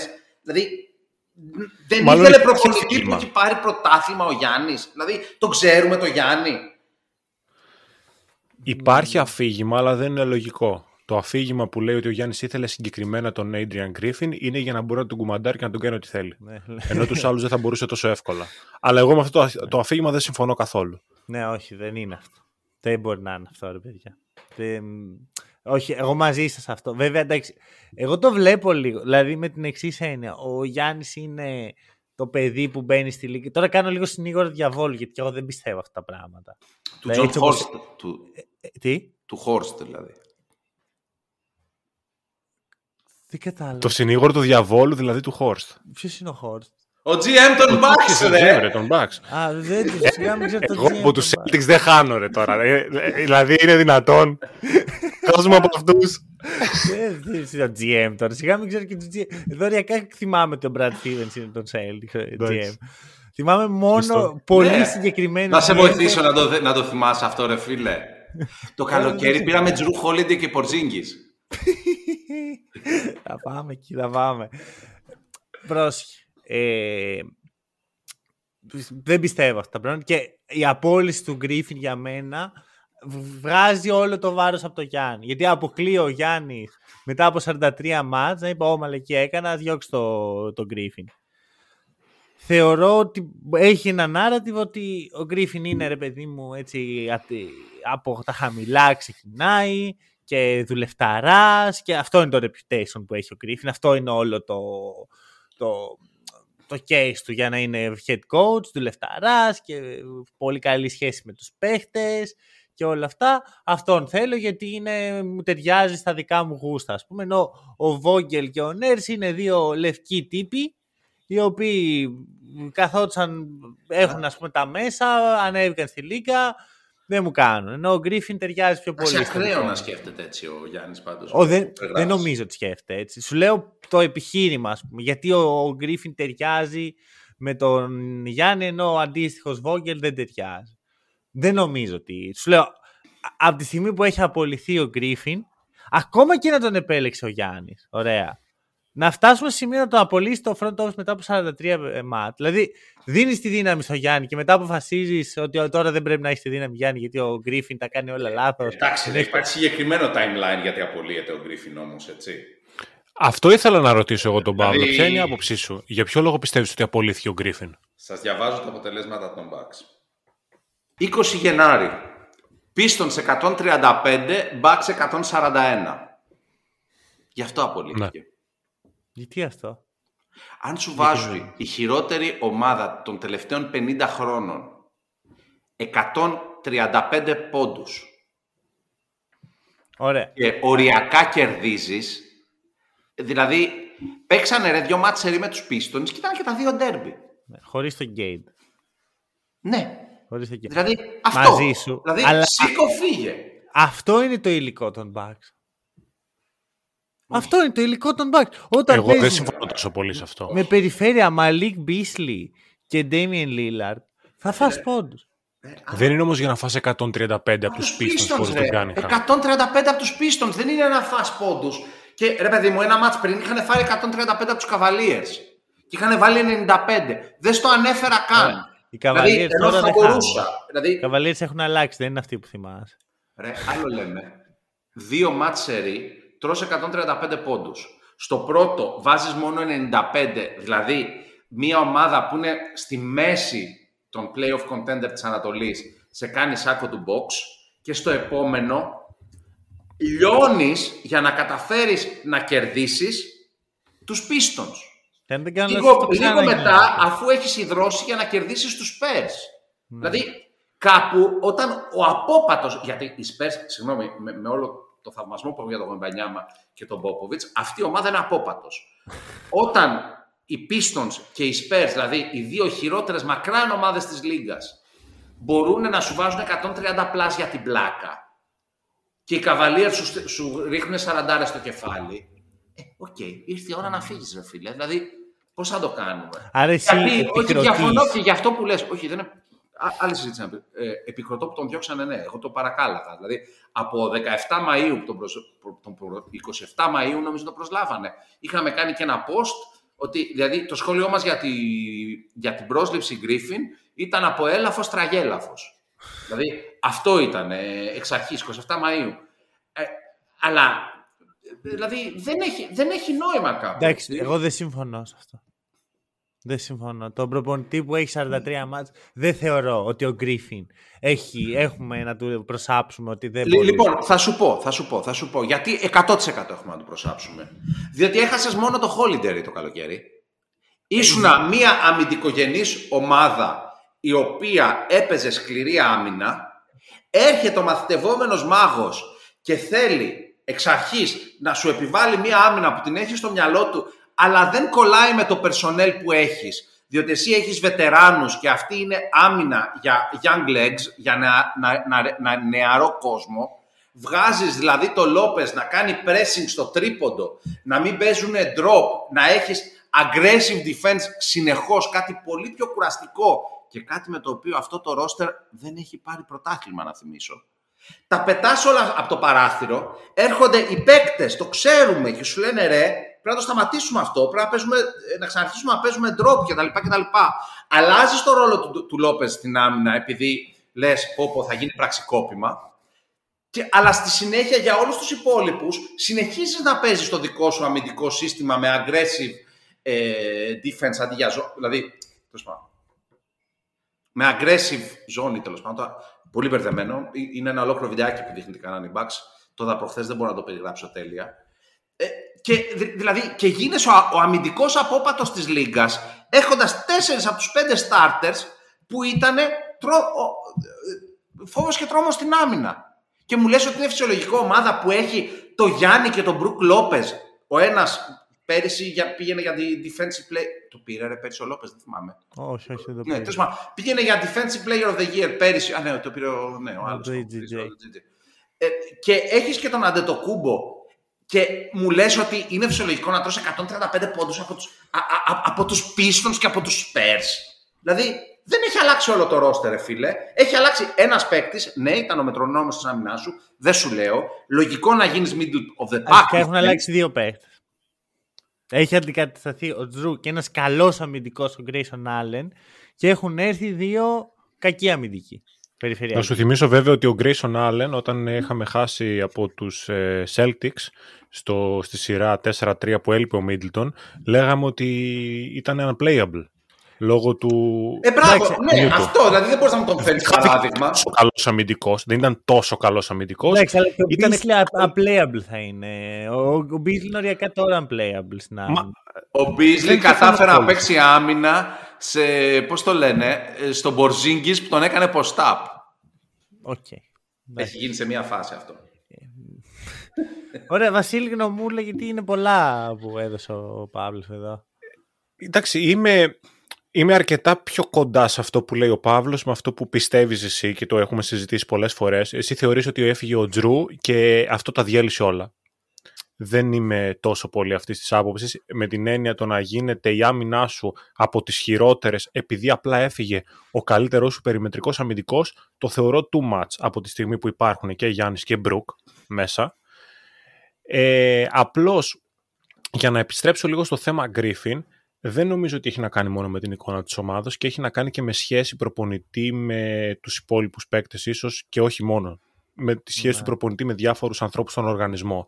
Και νομίζω ότι το γυαλί είχε ψιλοραγήσει Με το από Stotts. αυτό που είχε γίνει με το Στότς, ναι.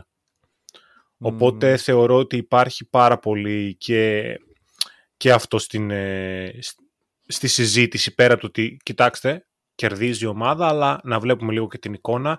Η εικόνα αμυντικά είναι πάρα πολύ άσχημη και από εκεί και πέρα και ο Γκρίφιν είναι ένας προπονητής που έχουν γίνει ένα, δύο, τρία περιστατικά που μπορεί να μην έχουν βγει προς τα έξω και δεν έχουμε και τις καλύτερες σχέσεις, μήπως ε, να πάμε για κάτι άλλο. Κάναμε τη μαλακία, τον φέραμε, δεν φέραμε κάποιον άλλον που μπορούσαμε το καλοκαίρι, πάμε να το σώσουμε όσο μπορούμε τώρα. Ωραία. Εγώ να πω ότι σαν φαν των Celtics με το άλλο το καπέλο, όταν μας βάλανε 37 εκεί πέρα, δεν θυμάμαι πόσο τελείωσε η διαφορά, αυτό που αποσυρθήκαμε στο ημίχρονο, λέω, για δες ρε φίλε, ο Brad Stevens είναι τόσο μακιαβελικός όσο ήταν και ο Danny Ainge. Σκέφτηκε να αποσύρω την ομάδα στο ημίχρονο, παίρνει τηλέφωνο τον Μαζούλα και του λέω, φίλε, βγάλ τους όλους τώρα και έχουμε Griffin μέχρι το τέλος της χρονιάς. Για εντάξει, δεν ξέρω. Εγώ καταλαβαίνω. Και όντως δεν σου λέω ότι ήταν τέλειο προπονητής. Για μένα, από τη στιγμή που κάθεσαι, κάθεσαι κάνεις κάποια interview με ένα υποψήφιο προπονητή. Ωραία, δεν, το, δεν, δεν πας το παίρνεις τηλέφωνο, έλα. Κάνεις κάποια interview, σου αναλύει το πλάνο σου. Λέει: Εγώ έτσι θέλω να παίξω άμυνα, έτσι θέλω να παίξω επίθεση με αυτού τους παίχτες. Σκέφτεται κάτι. Εντάξει, το αλλάζει το personnel. Παίρνεις το Lillard, δεν πήρανε το τίποτα. Παίρνεις έναν από τους κορυφαίους επιθετικούς της τελευταίας δεκαετίας. Και ας πούμε, είναι, είναι επιλογή σου. Είναι, έχεις επιλέξει αυτό το προ- και το να απολύσει 43 παιχνίδια, το οποίο σημαίνει ότι δεν είναι ένα επαρκές διάστημα για να δείξει έργο. Για μένα, οριακά και ένας χρόνος δεν είναι επαρκές διάστημα. Οι Ε, προπονητές ναι, κάνουν ρε, χρόνο. αν δεν περάσει ένας χρόνος, πού να παίξεις άμυνα στους Pistons; Ρε, εσύ, δεν είναι η άμυνα στους Pistons. Είναι ότι κάτι έχει στο μυαλό του αυτός ο άνθρωπος και δεν το είδαμε. Ποτέ. Ε, Φίλε, ναι, ναι, ναι, ναι, συμφωνώ. Απλά γι' αυτό είναι λάθος εξ αρχής η πρόσληψη Griffin.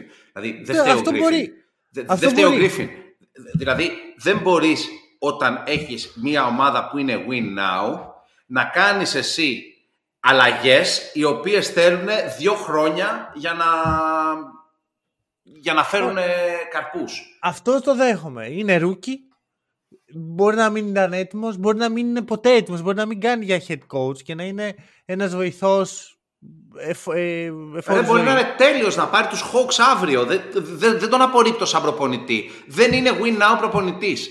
Δηλαδή, Τέλεια. ιστορικά, ποιοι το έχουν κάνει να, να γίνουν rookie και να πάρουν πρωτάθλημα; Το έχει κάνει ο Steve Kerr, αλλά ο Steve ναι. Kerr είχε ε, πάρει πρωταθλήματα δίπλα στο Phil Jackson, πρωταθλήματα δίπλα στον Popovich. Ήταν και GM πριν γίνει προπονητής. Δεν μπορεί να συγκριθεί με κανέναν άλλο σαν Ο προφίλ. Tyronn Lue, Ο Tyronn Lue και ο Nurse. πολύ ιδιαίτερη συνθήκη ο Tyronn Lue έτσι κι αλλιώς. Ωραία, ο Nurse. Ο Nurse δεν ήταν rookie, ρε. Ήταν, ήταν. Ήταν rookie. Ναι. Α, τέλος πάντων. Ναι, νόμιζα ήταν Θέλω να πω, δεύτερη έχει γίνει τρεις φορές Ναι, τα τελευταία δέκα χρόνια.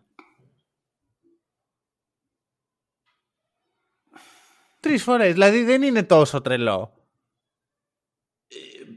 τι να σου πω. Δε- Για δεν μένα σου λέω ότι καλά είναι κάνα, απλά σου Παραλογισμός λέω- σκέτος. ότι είναι, είναι η νόρμα λίγο να παίρνεις rookie προπονητές. Βλέπουμε να το κάνουν πολλές ομάδες και κάποιες φορές τους βγαίνει. Και σε Ρε φίλε, στην ιστορία τους, λι- της Λίγκας είναι πόσο, 78 ή 79 χρόνια. Πόσοι προπονητές έχουν πάρει την πρώτη σεζόν Νομίζω, πρωτάθλημα; επειδή είχα, είχα κάποια στιγμή γράψει γι' αυτό, νομίζω έχει γίνει 8 φορές. Και τι προφίλ είχαν αυτοί δηλαδή; Δεν Είχαν, το- είχαν δεν το προφίλ θυμάμαι πρώην γιατί- παίκτη. Δηλαδή, θέλω να πω, είναι άλλο κάποιος παίκτης που έχει πάρει πρωταθλήματα, είναι άλλο κάποιος αλεξιπτωτιστή. Και επίσης για τον Ενέρς που λες υπάρχει εξής διαφορά. Ο Νέρς είναι από το 12 ή από το 13 assistant coach στους Raptors και απλά ξαφνικά γίνεται πρώτος. Ο Γκρίφιν ήρθε σε ένα τελείως καινούριο franchise από το μηδέν. Παιδιά, δεν, Αυτό δεν, παίζει το ρόλο του. Δεν υπερασπίζομαι την επιλογή Griffin. Λέω ότι ήταν τραγική επιλογή, αλλά αυτό γίνεται αυταπόδεκτο επειδή το απολύεις. Οι Bucks έχουν μπλέξει τα μπουτια τους και για να τα λύσεις όλα, για να τα διορθώσεις, πας και φέρνεις τον Doc Rivers. Αυτό για μένα είναι χειρότερη κίνηση από το να φέρεις τον Adrian Griffin. Όχι. Έτσι, εδώ που έχουμε φτάσει. Όχι. Ο Doc Rivers. Πολύ καλύτερος από τον Έντρια Γκρίφιν σε όλα τα επίπεδα. Καλά. Μπορεί, το αμφισβητώ, γιατί είμαι σίγουρος ότι. Τι ο- αμφισβητείς, ρε. Το αμφισβητώ. Εξήγησέ μου. Ποιος Ποιος είναι το- καλύτερος ο Γκρίφιν από τον Ντοκ. Καλά, δεν, δεν, τους ξέρω, δεν ξέρω το ρόλο τους και δεν ξέρω τι κάνει ο καθένας σωστά και λάθος. Ξέρω όμως ότι ο, ο, Ed- ο Doc Rivers είναι από τους τελευταίους προπονητές που θέλω στη ζωή μου. Συγγνώμη, Αν φαν μάλλον τον Celtics αυτό είναι είναι. αυτός που θες πάντως. Αυτός είναι ο σεβασμός σου για τον μοναδικό προπονητή που σου έχει φέρει δαχτυλίδι όσο ζεις. Άκου, θα σου πω κάτι τώρα. ε, Ωραία. Θα έπρεπε να έχει φέρει άλλο ένα. Αλλά Ωραία. δύο θα πρέπει να έχει. Εντάξει, Ε, Θα σου πω, βασικά να σου το πω πιο σωστά. Ωραία. Ο Kevin Garnett θα έπρεπε να παίρνει ποσοστά από όλα τα συμβόλαια του Doc Rivers. Έχει, γιατί; με- με το κουβάλιμα που του έχει ρίξει και, το, κα- και την συγκάλυψη της απατεωνιάς το 2008, ο Γκαρνέτ έχει φροντίσει ο, ο Doc Rivers να πληρώνεται για τα επόμενα 16 χρόνια. Πάντως ο Γκαρνέτ στηρίζει 100% τη, την πρόσληψη Rivers, basketball savant, he's ακριβώς. gonna bring ε, κτλ. Σίγουρα, σίγουρα δεν θα ήθελα τον Γκαρνέτ να μου δίνει συμβουλές για να διαλέξω προπονητή, έτσι κι αλλιώς. Αλλά σου λέω, είμαι σίγουρος ότι παίρνει ποσοστά. Του λέει Γκαρνέτ για αυτό που μου έκανες, για το καλό που μου έκανες, που τους κορόιδεψα όλους, σου δίνω ποσοστά 20% από όλα μου τα συμβόλαια. Λοιπόν. Πώ να μην χαρεί ο Γκαρνέτ. Πριν μπω στη διαδικασία να εξηγήσω γιατί χαίρομαι και σαν φαν των Celtics για την πρόσληψη Doc, Ναι. να εξηγήσω γιατί θεωρώ ότι είναι τρελό upgrade. Ωραία. Οι Bucks πρώτα-πρώτα ξεκάθαρα είχαν θέμα χημίας, δηλαδή σε δυσθεώρητα υψηλό επίπεδο. Αυτό με το Rivers τελείωσε. Δηλαδή, αν κάνει ένα πράγμα ο Rivers, είναι να δημιουργεί συνθήκη Ubuntu. Αν θυμάστε. Ε, είναι ότι δεν υπάρχει, δηλαδή η λογική ότι υπάρχουμε μόνο μέσα από το σύνολο και δεν υπάρχουμε ατομικά. Ναι, ναι, ναι. Α, αυτό που έκανε στους Celtics, παιδί μου. Ότι είμαστε εδώ πέρα, θα δίνουμε το LeBron, θα κάνουμε. Θα, του, τους ψήνει, ρε παιδί μου, με τα λόγια. Ναι. Αυτό αυτή τη στιγμή για αυτή Συμφωνώ. την ομάδα είναι upgrade. Δηλαδή να έχουν θετικό μοράλ από εκεί που είναι ο Γιάννης στα time out και δεν κοιτάζει τι λέει ο προπονητής, νομίζω ότι είναι μια καλή ιδέα. Ναι, αλλά τώρα θα Δεύτερο. κοιτάζει και δεν θα λέει ο προπονητής. Δεν θα λέει.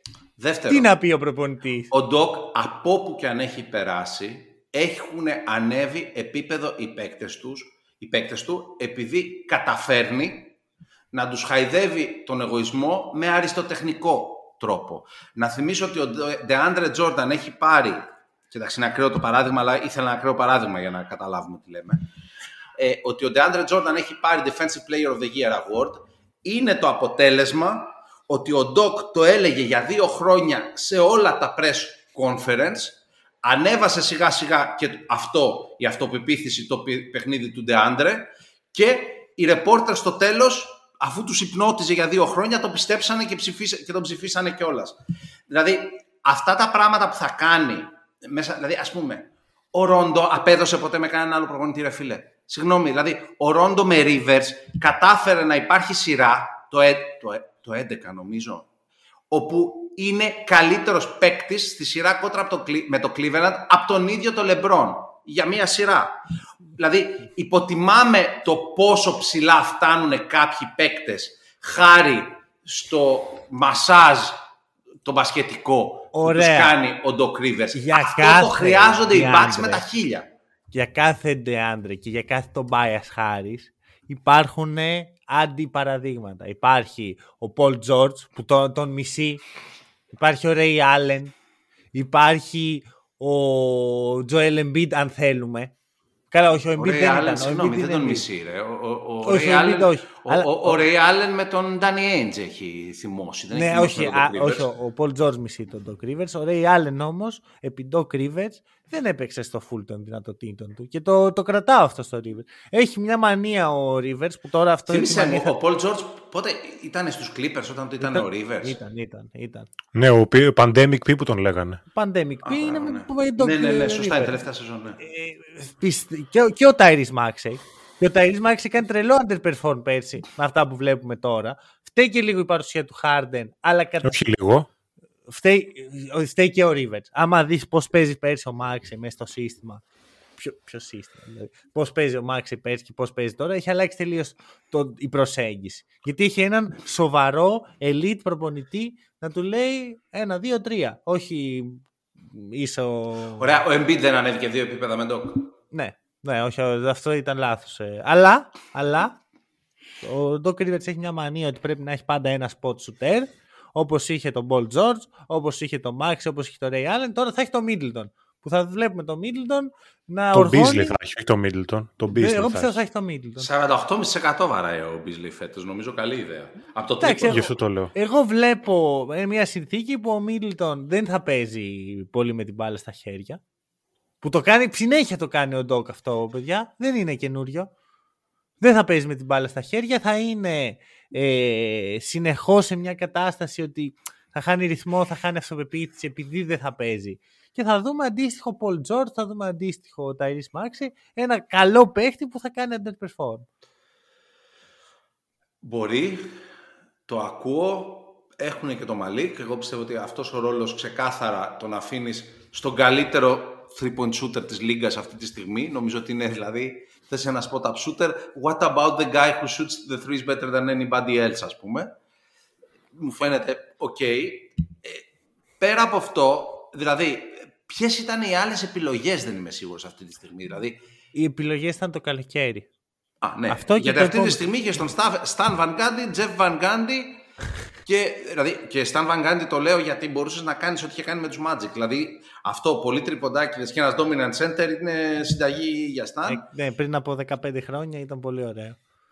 Εντάξει, κάποια αλλά άλλη έχεις πειραματική πολύ ανάγκη. επιλογή. Τι; Κάποια άλλη πειραματική επιλογή, ίσως κάποια Kenny Atkinson. Ή κάνα βοηθό αυτό, Κένι, Ναι. και να πας να πάρεις πίσω τον Ε, Εγώ λέω Τζάρλ για τους, τους Celtics. τους Van Gundy'δες γιατί έχουν τουλάχιστον πάει τελικό. Δηλαδή δεν είναι εντελώς Ναι. άβγαλτοι στα πλέον. Τελικό, Και οι δύο πριν- έχουν πάει τελικό. Πριν μια χιλιετία.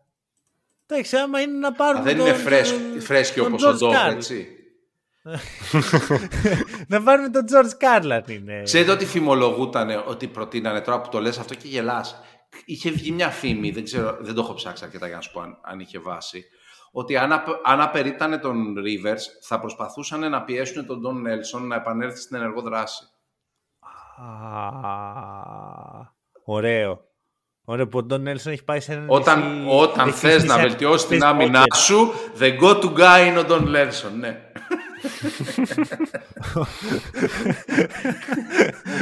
λοιπόν, ωραία, ωραία, ωραία. Ας μιλήσουμε λίγο για Celtics. Δεν σταματώ να τραγουδώ ποτέ. Ωλέ, Μπορζί, ολέ, ολέ. Λοιπόν, αυτό με τον Μπορζίνκης φέτος, δηλαδή επειδή τη βλέπω, ρε Βασίλη, τη βλέπω χρόνια αυτήν την ομάδα, έτσι.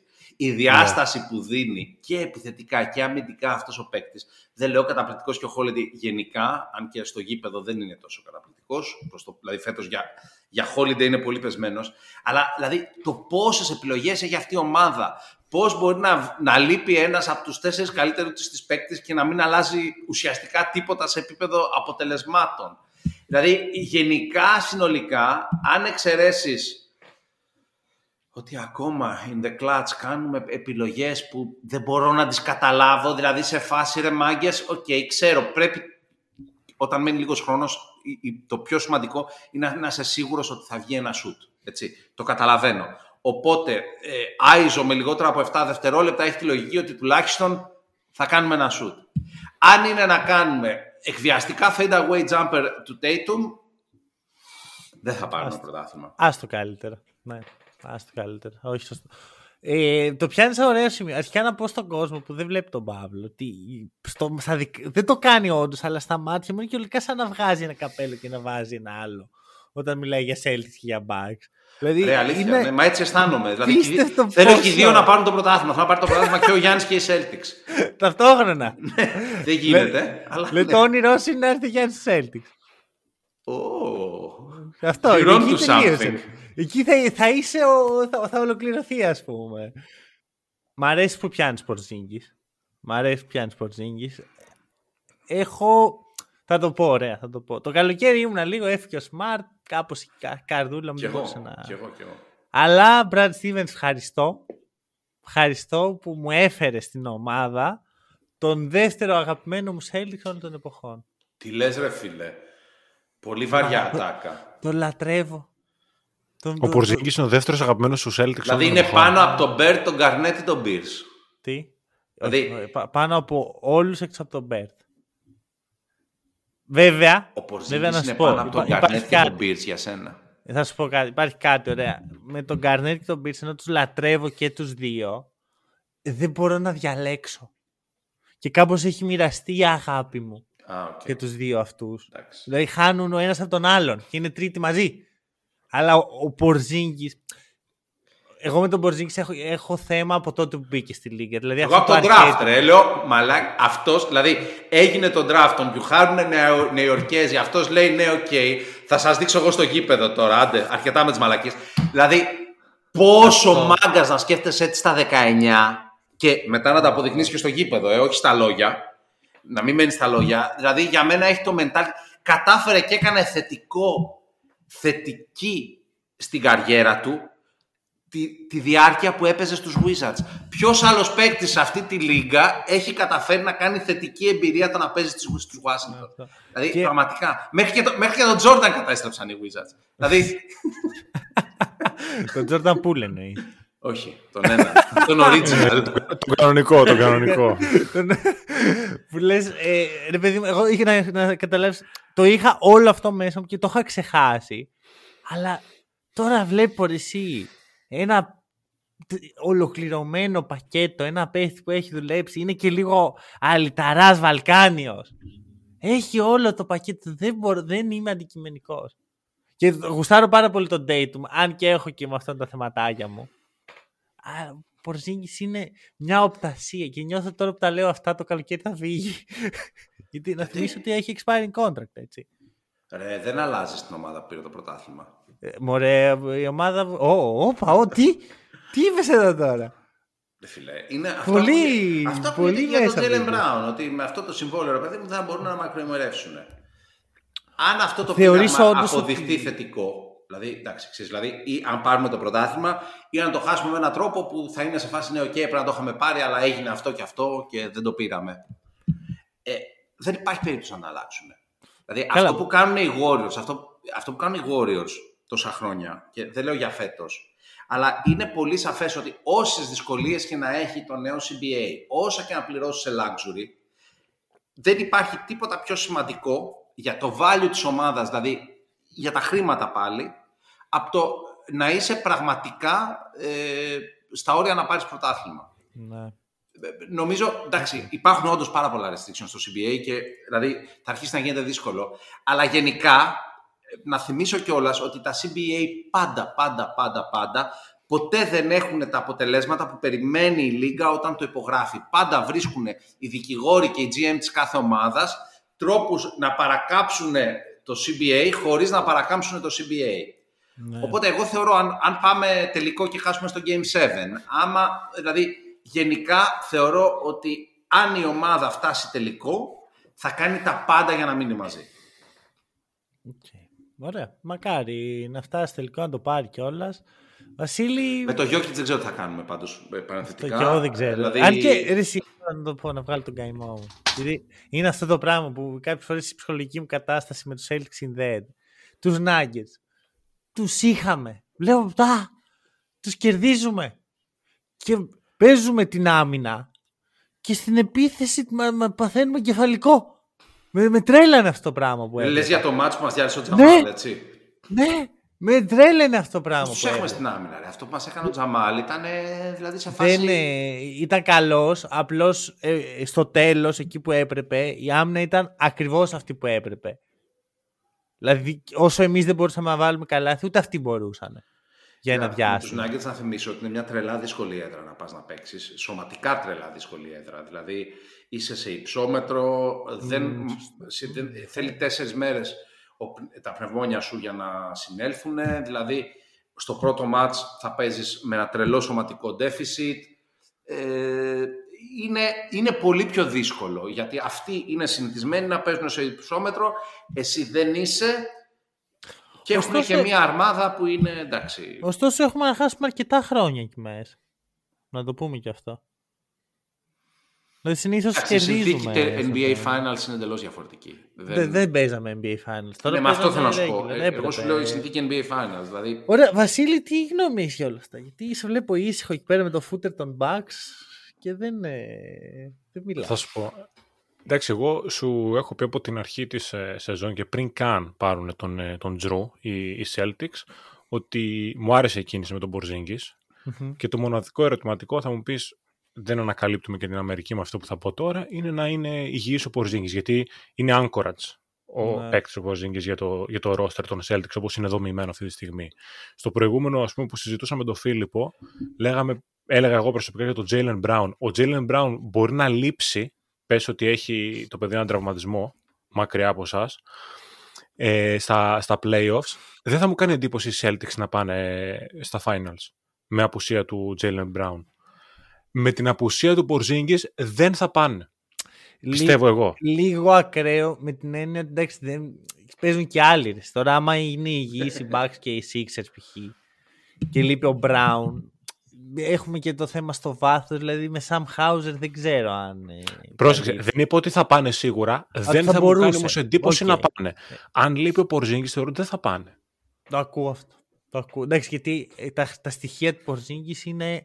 Βασικά είναι ο, ο παίχτης που δίνει το μέγεθος, τελεία. Αν δεν είναι Και ο δεν Porzingis έχει- μέσα, δεν υπάρχει το μέγεθος. Και δεν υπάρχει καμία άλλη επιλογή από πίσω να. Όχι Ναι. να κάνει. αυτό που κάτω κάνει ο τα- το Porzingis. στόμα σου από τον Λουκ Κορνέτ. Σε παρακαλώ, φίλε. Ρε φίλε, μπαίνει αυτός ο Κορνέτ. Όμως είναι, κάτι- είναι αυτά τα μας λείπει ο Πορζίνγκης. Παίρνει ο Κορνέτ και νομίζω ότι δεν λείπει ο Πορζίνγκης. Το έχω πάθει δύο φορές αυτό. Όχι ότι τους μπερδεύω. Ρε, είναι ότι- τρελό ρόστερ, ρε. Άκου με, είναι τρελό ρόστερ. Εντάξει, δεν είναι ο Κορνέτ το τρελό ρόστερ. Ωραίος. Ε, συνολικά, συνολικά, ρε παιδί μου, είναι πολύ, πολύ, πολύ σωστά δομημένο ρόστερ. Οκ. Δηλαδή, Συμφωνώ σε αυτό σκέφτομαι πάρα ότι ξέρεις, πρέπει- τι μεταγραφή πρέπει να κάνουμε για να ισχυροποιηθούμε.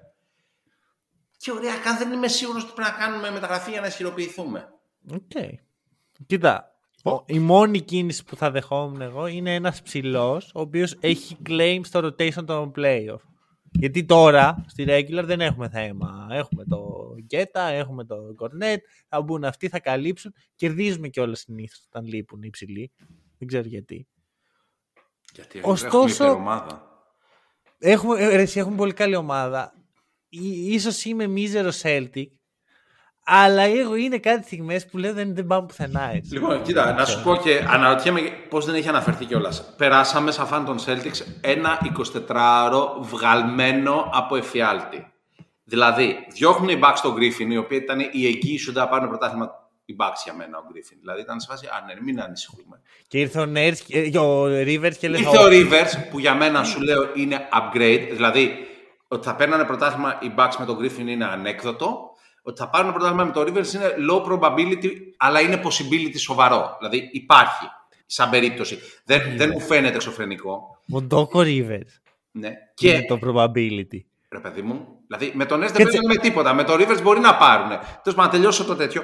Και λίγες ώρες μετά, λίγε, και λίγες ώρες πριν όμως γίνει η απόλυση, λίγες ώρες όμως πριν γίνει η απόλυση του Griffin, έχουν πάρει και το Rozier Hit, ρε. Αυτό Δηλαδή, ήθελα να πω. αυτό, δηλαδή σε, το συνδυαστικό κομμάτι αυτό είναι ό,τι πιο τρομακτικό. Γιατί ο Ροζίερ πρώτον θα μας στοχοποιήσει. Δηλαδή θα θέλει να έρθει να πάρει το αίμα του πίσω, έτσι, που, δεν του, που έκανε τον Scary Terry στα playoff, έφτασε η ομάδα τελικούς περιφέρειας Game 7 και δεν του προτείναμε καν συμβόλαιο, αν θυμάμαι καλά. Όχι, Δεύτερο. απλώς θε- θέλαμε να πάρουμε τον, ε, τον Γκέμπα. Ναι, ναι, αυτό σου λέω. Αυτό ήταν. Δηλαδή, Βασίλη, φαντάσου να συμφω- είσαι, να είσαι ο Ροζίερ, συμφωνώ. να βλέπεις τι κάνεις εσύ, να βλέπεις τι έκανε ο Κέμπα και δηλαδή πόσο λυσασμένος θα είσαι.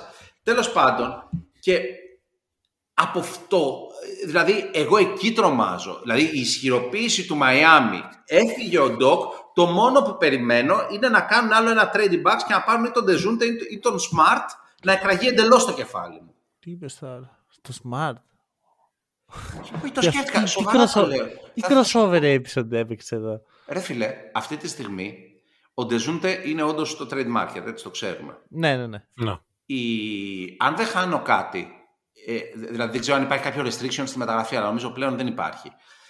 Αν είσαι η Grizzlies, αυτή τη στιγμή θες να τον κρατήσεις στο Smart; Είσαι σίγουρος ότι εφόσον πας για tanking έτσι κι αλλιώς, Αν μπορείς να τον δώσεις σε ένα, σε ένα, σε ένα franchise που κάνει overpay τους πάντες που παίρνει, μπας και πάρει πρωτάθλημα ο Γιάννης, Ναι, αλλά τι θα πάρει, τι θα πάρεις από τους Bucks αυτή τη στιγμή; Μπορεί να είναι free team Τον trade, Bob ρε, δεν Porter. μπορώ να ξέρω τι θα πάρεις.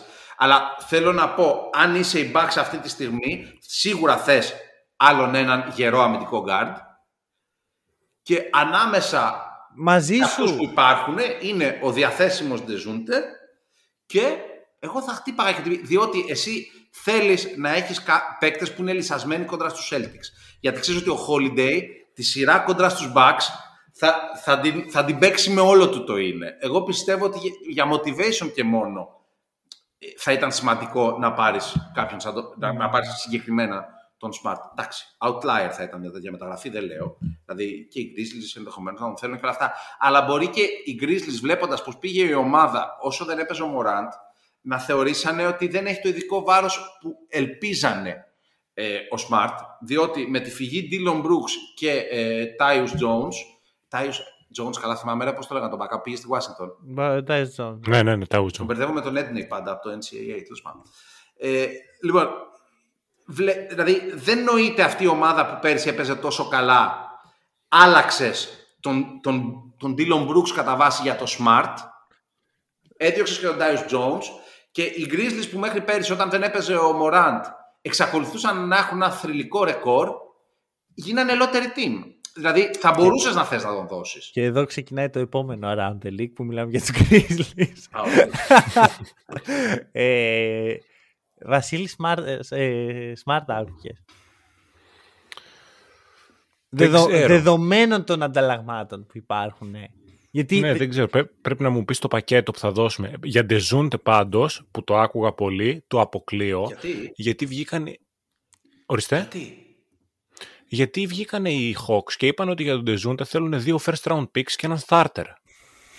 Να τους δώσουμε Που δεν λέω ότι θα- Grizzly. Beasley και δύο first round Και δεν έχουμε όταν, δύο first round όταν picks. βρούμε θα σου τα δώσουμε. Δηλαδή και το 29 και το 31. Τα λέω έτσι τυχαία, δεν θυμάμαι τους αριθμούς. δεν έχουν, δεν έχουν. Θα σου δεν δώσουμε τον καλύτερο τριποντάκια της Λίγκα. Μαλή Κοίτα. πίσλη 48,5% τα Βασικό σε κάθε παιχνίδι, φιλαράκι. Κοίτα, το 31 δεν παίζει γιατί δεν, μπορεί, δεν είναι διαθέσιμο αυτή τη στιγμή για καμία ομάδα. Πότε είναι το trade deadline; Πότε είναι το trade deadline; Τώρα, σε δύο εβδομάδες. Λίγο πριν το- λίγο πριν το Star Game 8. Λοιπόν, 8 Άκου τώρα. Δες πώς παίρνουν Ντεζούντε Μάρι. Έρχεται ο Ντοκ. Ξεκινάει να βάζει βασικό τον Κόνατον. Α, Τον Ωραίο. θεωρεί starter Ωραίο. και τον δίνουμε στους Hawks μαζί με δύο picks. που δεν μόνο υπάρχουν δύο picks στη διαθεσιμότητα των Bucks αυτή τη στιγμή, έτσι. Θεωρώ ότι πολύ δύσκολα θα έρθει. Εγώ είπα το τρίτη, Ντεζούντε. παιδιά, εγώ είπα τρίτη ομάδα, έτσι. Δηλαδή υπάρχει λόγος που είπα τρίτη. τρίτη ομάδα. Έτσι είναι, έτσι το ακούω πολύ Ναι, περισσότερο. αλλά και η Με- τρίτη ομάδα κάτι πρέπει να πάρει. Δεν- δεν- αυτή τη στιγμή οι Bucks από άποψη assets έχουν πολύ δεμένα χέρια. Αν και εγώ τους, τους άκουγα πολύ και το Smart και το Dion, αλλά έχουν όντως δεμένα χέρια. Ε, Είναι αυτό που είναι. Οπότε επιστρέφω στους Celtics, γιατί γι' αυτό μιλάγαμε. Sorry, αλλά εγώ με το που έγινε Ε, η όχι, απόλυση δεν είναι Griffin Τόσο και δεμένα. Μπορείς να δώσεις τα μακρινά τα πικ που θα πει δεν κι άλλος, υπάρχουν ε, τι είναι διαθέσιμα. Δεν υπάρχει κανένα διαθέσιμο first round pick που μπορεί να δώσουν οι Bucks αυτή τη στιγμή. Τα έχουν Πες δώσει κανένα, όλα. ρε. Γιατί Τα μέχρι- δώσαν όλοι και μέχρι τον πόσο- Drew. Έχει, έχει μπει η cap στο πόσο μακριά μπορεί να είναι τα πικ. Ναι, Α, sorry, το έχω χάσει. αυτό. ναι, Για ναι, πες. ναι. Πότε είναι; Δηλαδή το max μπορείς να δώσεις το 30, αλλά δεν μπορείς να δώσεις και δύο συνεχόμενα. Αυτό εντάξει, υπάρχει χρόνια. Έχουν δώσει ό,τι Δίνεις, έχει δίνεις pick swap. ένα και pick swap. Ναι, διότι οι τα, Bucks τα έχουν και- δώσει τα pick swap. Πάνε. Α, και τα- Είχαν pick swap. οκ. Ναι. Αυτό είναι το θέμα. Οπότε καταλήγουμε σε μια συνθήκη που εγώ όταν είδα ότι ο Doc Rivers είναι ο νέος προπονητής των Bucks ένιωσα πιο ασφαλής σαν Celtic και όχι πιο... ε, δεν αγχώθηκα. Δεν αγχώθηκα. Ένιωσα ότι οκ, είμαστε, πάμε καλά. Οι Bucks έχουν, χα- τα έχουν χαμένα αυτή τη στιγμή. Ε, λέ- Εσύ Βασίλη σ- νιώθεις Ναι. καλύτερα τώρα; Νιώθεις ότι το έχουμε ας πούμε, πιο Ε, πολύ γενικά- πιο πιθανό; Γενικά δεν νιώθω καλά. Ναι. Ας ξεκινήσουμε από Με, με αυτό. πριν, με πριν.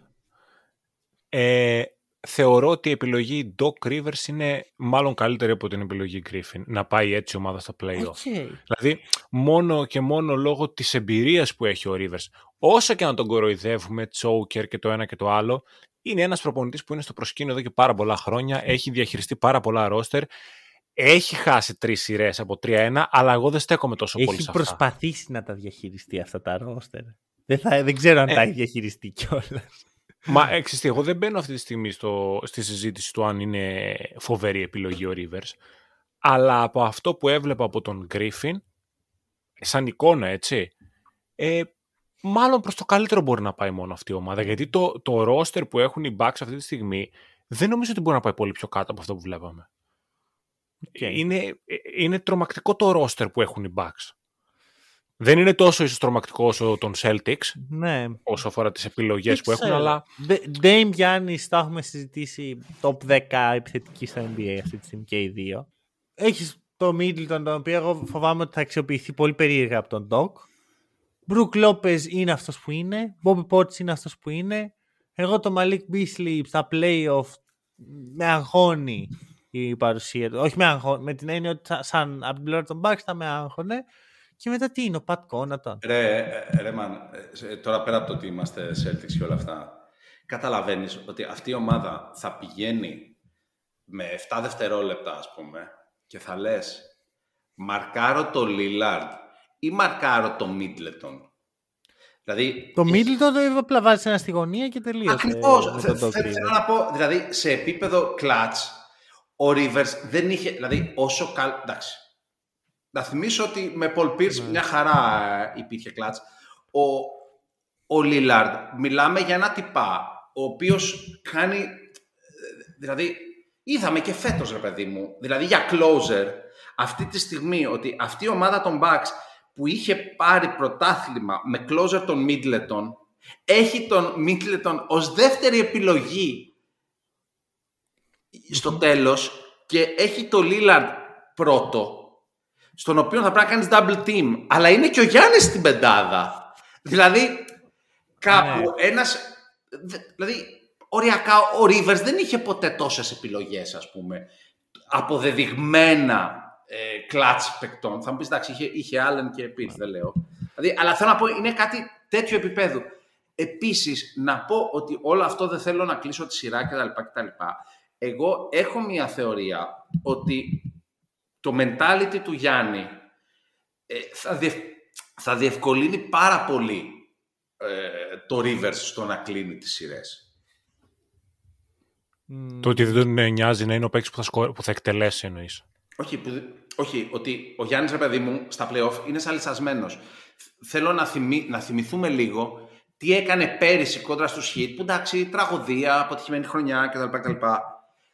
Παίζοντας με χτυπημένη πλάτη σε close-out games, έκανε 40-20.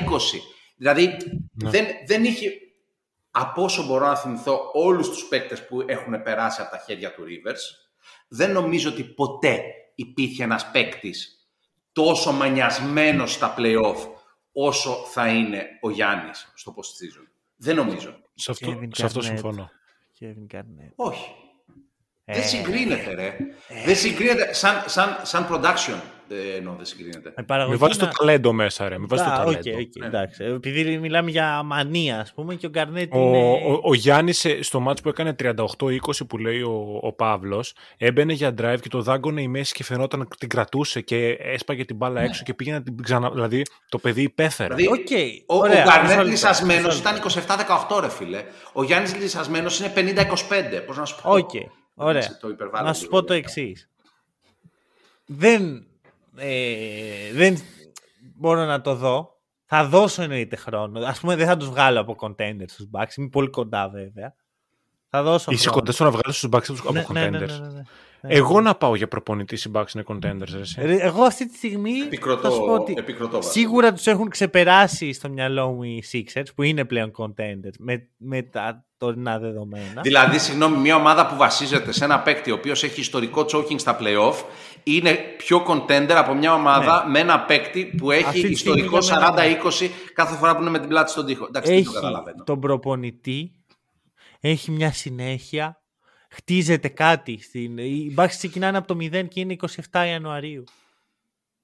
Με ζορίζει αυτό να το... Ρε Celtics είσαι. να το- Είχες Game 7 με τους Sixers πέρυσι. Φοβόσουν ότι θα σου κάνει ο Embiid. Όχι, αλλά δε- είχε ξέρεις Σε ποιον είχαν δικαίω ο προπονητή οι Embiid Sixers. με τα χίλια. Ξέρεις ποιον είχαν προπονητή οι Sixers ωστόσο. Και δεν φοβόμουν. Τον Doc Rivers. Ναι, ε, όχι, άκουσε με. Πέρσι. Ε, έλεγα έκανε ένα perform ο Harden ρε πέρσι. Ε, ήμουν εδώ στο, στο podcast και έλεγα εντάξει, παιδιά, δεν αγχώνομαι. Υπάρχουν το Rivers οι άλλοι. Εντάξει, ναι. Ισχύει όμως, βγαίνει. Δηλαδή, άμα δεν έχει. Δεν είναι όμως μόνο ο Doc πέρσι, δεν είναι μόνο ο Doc. Ο, ο Embiid δηλαδή στη σειρά με τους ε, Nets που έπεφτε κάτω από τον Glaxton και έβαζε τα κλάματα, δεν είναι mentality αυτό. Ο, ο Γιάννης δεν έχει αυτό το mentality. Σου λέω ότι αυτή τη στιγμή θα εκπλαγώ πιο πολύ να φτάσουμε μέχρι το τέλος του Bucks. Έχεις περισσότερη λογική να μου πεις ότι έχω πιο πάνω τους uh, Hit που έχουν τον Spolstra, που έχουν το Zier. Που... Εγώ αυτό το ακούω. Ωραία, εκεί ήθελα να καταλήξω. Δεν ψάρωνω καθόλου με Scary Terry. Όχι, με Scary Terry δεν χρειάζεται να ψαρώσεις. Ε, με, τους με δουλεύεις. Δεν ψαρώνεις. Με δουλεύεις. Θα είναι ο Terry Rozier που έχει να πάρει εκδίκηση από τους Celtics που έπαιζε στο, στις κατακόμβες του NBA τέσσερα χρόνια, ξαφνικά θα ξαναδεί playoff basketball και είναι η τέταρτη επιθετική επιλογή, man. αρχικά όχι, δεν είναι γιατί ο Αντεμπάγιο δεν έχει αυτό το ρόλο μέσα στην ομάδα. Αλλά θα σου πω κάτι. Οι Heat έχουν πάρει έναν λίγο χειρότερο Tyler Hero. Δεν, δεν υπάρχει ομάδα που να παίζει με δίδυμους guard. Δύο guard μέτριος στην άμυνα. Δεν, δεν ξέρω σε ποιο ύφος. Αν σου πω ότι κάνεις ναρκωτικά και δεν μας το πες, ε, είναι OK στο ύφος του podcast. Ο Ροζίερ παίζει άμυνα, ρε. Τι τον σύγκρινε με τον Τάιλερ Χείρο. Ποια άμυνα, αεράμυνα, ναι. Τι σχέση με τον Τάιλερ Χείρο. Μιλάμε για τους Miami Heat. Έναν κόνο να βάλεις στους Miami Heat μπορεί να κάνει κλέψιμο με κάποιο τρόπο και να λες μαλάκα ο Κόνας πώς έκλεψε την μπάλα από τον ε, Λίλαρτ. Δηλαδή έχουν τον τρόπο οι Heat. Εγώ τους, τους τρέμω πραγματικά. Ειδικά μετά από αυτό που είδα πέρσι. Και μέσα σε αυτό βάζουν και έναν πάρα πολύ καλό σκόρερ που αυτή τη στιγμή είναι στο prime της καριέρας του παικτικά. Αυτό έχει δείξει φέτος η σεζόν που, που κάνει, καταλαβες. Δηλαδή δεν φοβάμαι τον Τέρι Ροζίερ γενικά σαν παίκτη. Φοβάμαι τον Τέρι Ροζίερ που μπαίνει στο franchise των Heat με αυτόν τον προπονητή, με τον Jimmy Butler δίπλα του που είναι αυτός που είναι στα playoff που αν κάποιος άλλος μαζί με τον Γιάννη λυσάει τόσο πολύ στα playoff είναι ο Jimmy B, με τον Αντεμπάγιο που είναι εκπληκτικός στα playoffs και γενικά κάθε χρόνο είναι όλο ένα και πιο βελτιωμένος. Και με έναν coach ο οποίος πραγματικά δηλαδή μπορεί να σου φέρει τον Ορλάντο Ρόμπινσον να παίζει και να νομίζεις ότι είναι ο David Ρόμπινσον, ο Ναύαρχος. Δηλαδή. Πολύ ωραία αυτό μ' Οκ. Ε, το πιάνω. Νιώθω ότι δεν βγάζει νόημα στο ρόστερ. Ο Ροζίερ, φίλε, εντάξει, παίζει στη, στη, στους Hornets και δεν έπαιζε άμυνα γιατί οι Hornets είναι τσίρκο κτλ. Επειδή τον είχαμε τέσσερα χρόνια στους Celtics, να σου θυμίσω ότι τον Ροζίερ τον είχαμε ως defensive specialist. Αν θεωρείς ότι έχουν ξεχαστεί τα αμυντικά του skills, ο Ροζίερ έπαιρνε λεπτά ενώ είχε, είχε shooting ε, splits κάτω από 40% στα field goals, ρε. Δηλαδή... Δεν ξέρω. Δεν δε, δε μου, δε μου κινεί τη βελόνη. Και, και ο Donovan Mitchell κάποτε στο scouting report του έγραφε defensive specialist και τώρα είναι defensive liability. Οκ. Okay. Δεν, δεν ξέρω. Είναι, έχει όλα τα, είναι ένας κακός Donovan Mitchell, θες να πούμε και όχι ναι, ναι, Το 18 είχε... Πόσο ήταν το defensive rate του Rozier, έτσι, για, για να καταλάβουμε. Το 18, πόσο ήταν; Μισό. Το defensive rating εννοείς της ομάδας όταν έπαιζε ο Ροζίρ. Ναι, ναι, ναι. Που έπαιζε με μία από τις πιο sound αμυντικές ομάδες χωρίς κανένα κακό αμυντικό. Είχε δίπλα το Smart, τον Dayton, τον Brown, τον Al Horford. Πώς να έχει κακό defensive rating; Πόσο εγώ, είχε. Καλά, εγώ ναι, όχι, αλλά. Πόσο είχε; Δεν ξέρω, να ξέρω. 103,7 ρε. Εντάξει, η ομάδα το είχε αυτό, δεν το είχε μόνος του Ρωσίφ. Και... Ναι, αλλά έπαιζε, ήταν μέρος της ομάδας και συντελούσε στο να είναι καλή αυτή η άμυνα. Και εγώ δηλαδή, νιώ, λίγο... νιώθω ότι ή θα γίνει κίνηση για χείρο, θα φύγει ο χείρο για να έρθει κάποιος άλλος, ή δεν βγάζει νόημα αυτή τη στιγμή αυτό το δίδυμο. Εγώ εκεί καταλήγω. Μπορεί να κάνει και λάθος, θα δείξει, αλλά δεν τρέμω τους χείρου. Θα, θα, θα μας δείξει ο, ο Σπόλστρα και θα σου δείξει ο Σπόλστρα πώς βγάζει νόημα αυτό στα, στα playoffs. Ε, εγώ τους βάζω τέταρτους στο power ranking και, και, και πέμπτους στους Pacers στο power Και επίσης, συγγνώμη λίγο, δεν φοβάσαι τους hit που πέρυσι σου κάνανε αυτό που σου κάνανε; Όχι. Ο Μπάτλερ μέχρι να πάει στους hit δεν, δεν είχε κάνει καμία από τις ραψίες. Δηλαδή ξεχνάς το τι σημαίνει πηγαίνω στους hit ρε φίλε για παίκτη που να... Ήταν ακόμα τώρα περίγερος prime. μέχρι να πάει στους hit. Δηλαδή, ε, ε, δηλαδή ό,τι είναι ο Ροζίερ, έχει δει τα στατιστικά του φέτος του Ροζίερ γενικά. Είναι μακράν η καλύτερη σεζόν της καριέρας Ναι. Δεν με του. νοιάζει- νοιάζει Ό,τι στατιστικά είναι ένας εκεί παίκτης πέρα. forward. Όχι, θέλω να πω είναι ένας παίκτης ανερχόμενος μπασκετικά. Γι' αυτό, γι' αυτό το λέω. Δεν είναι. Ναι.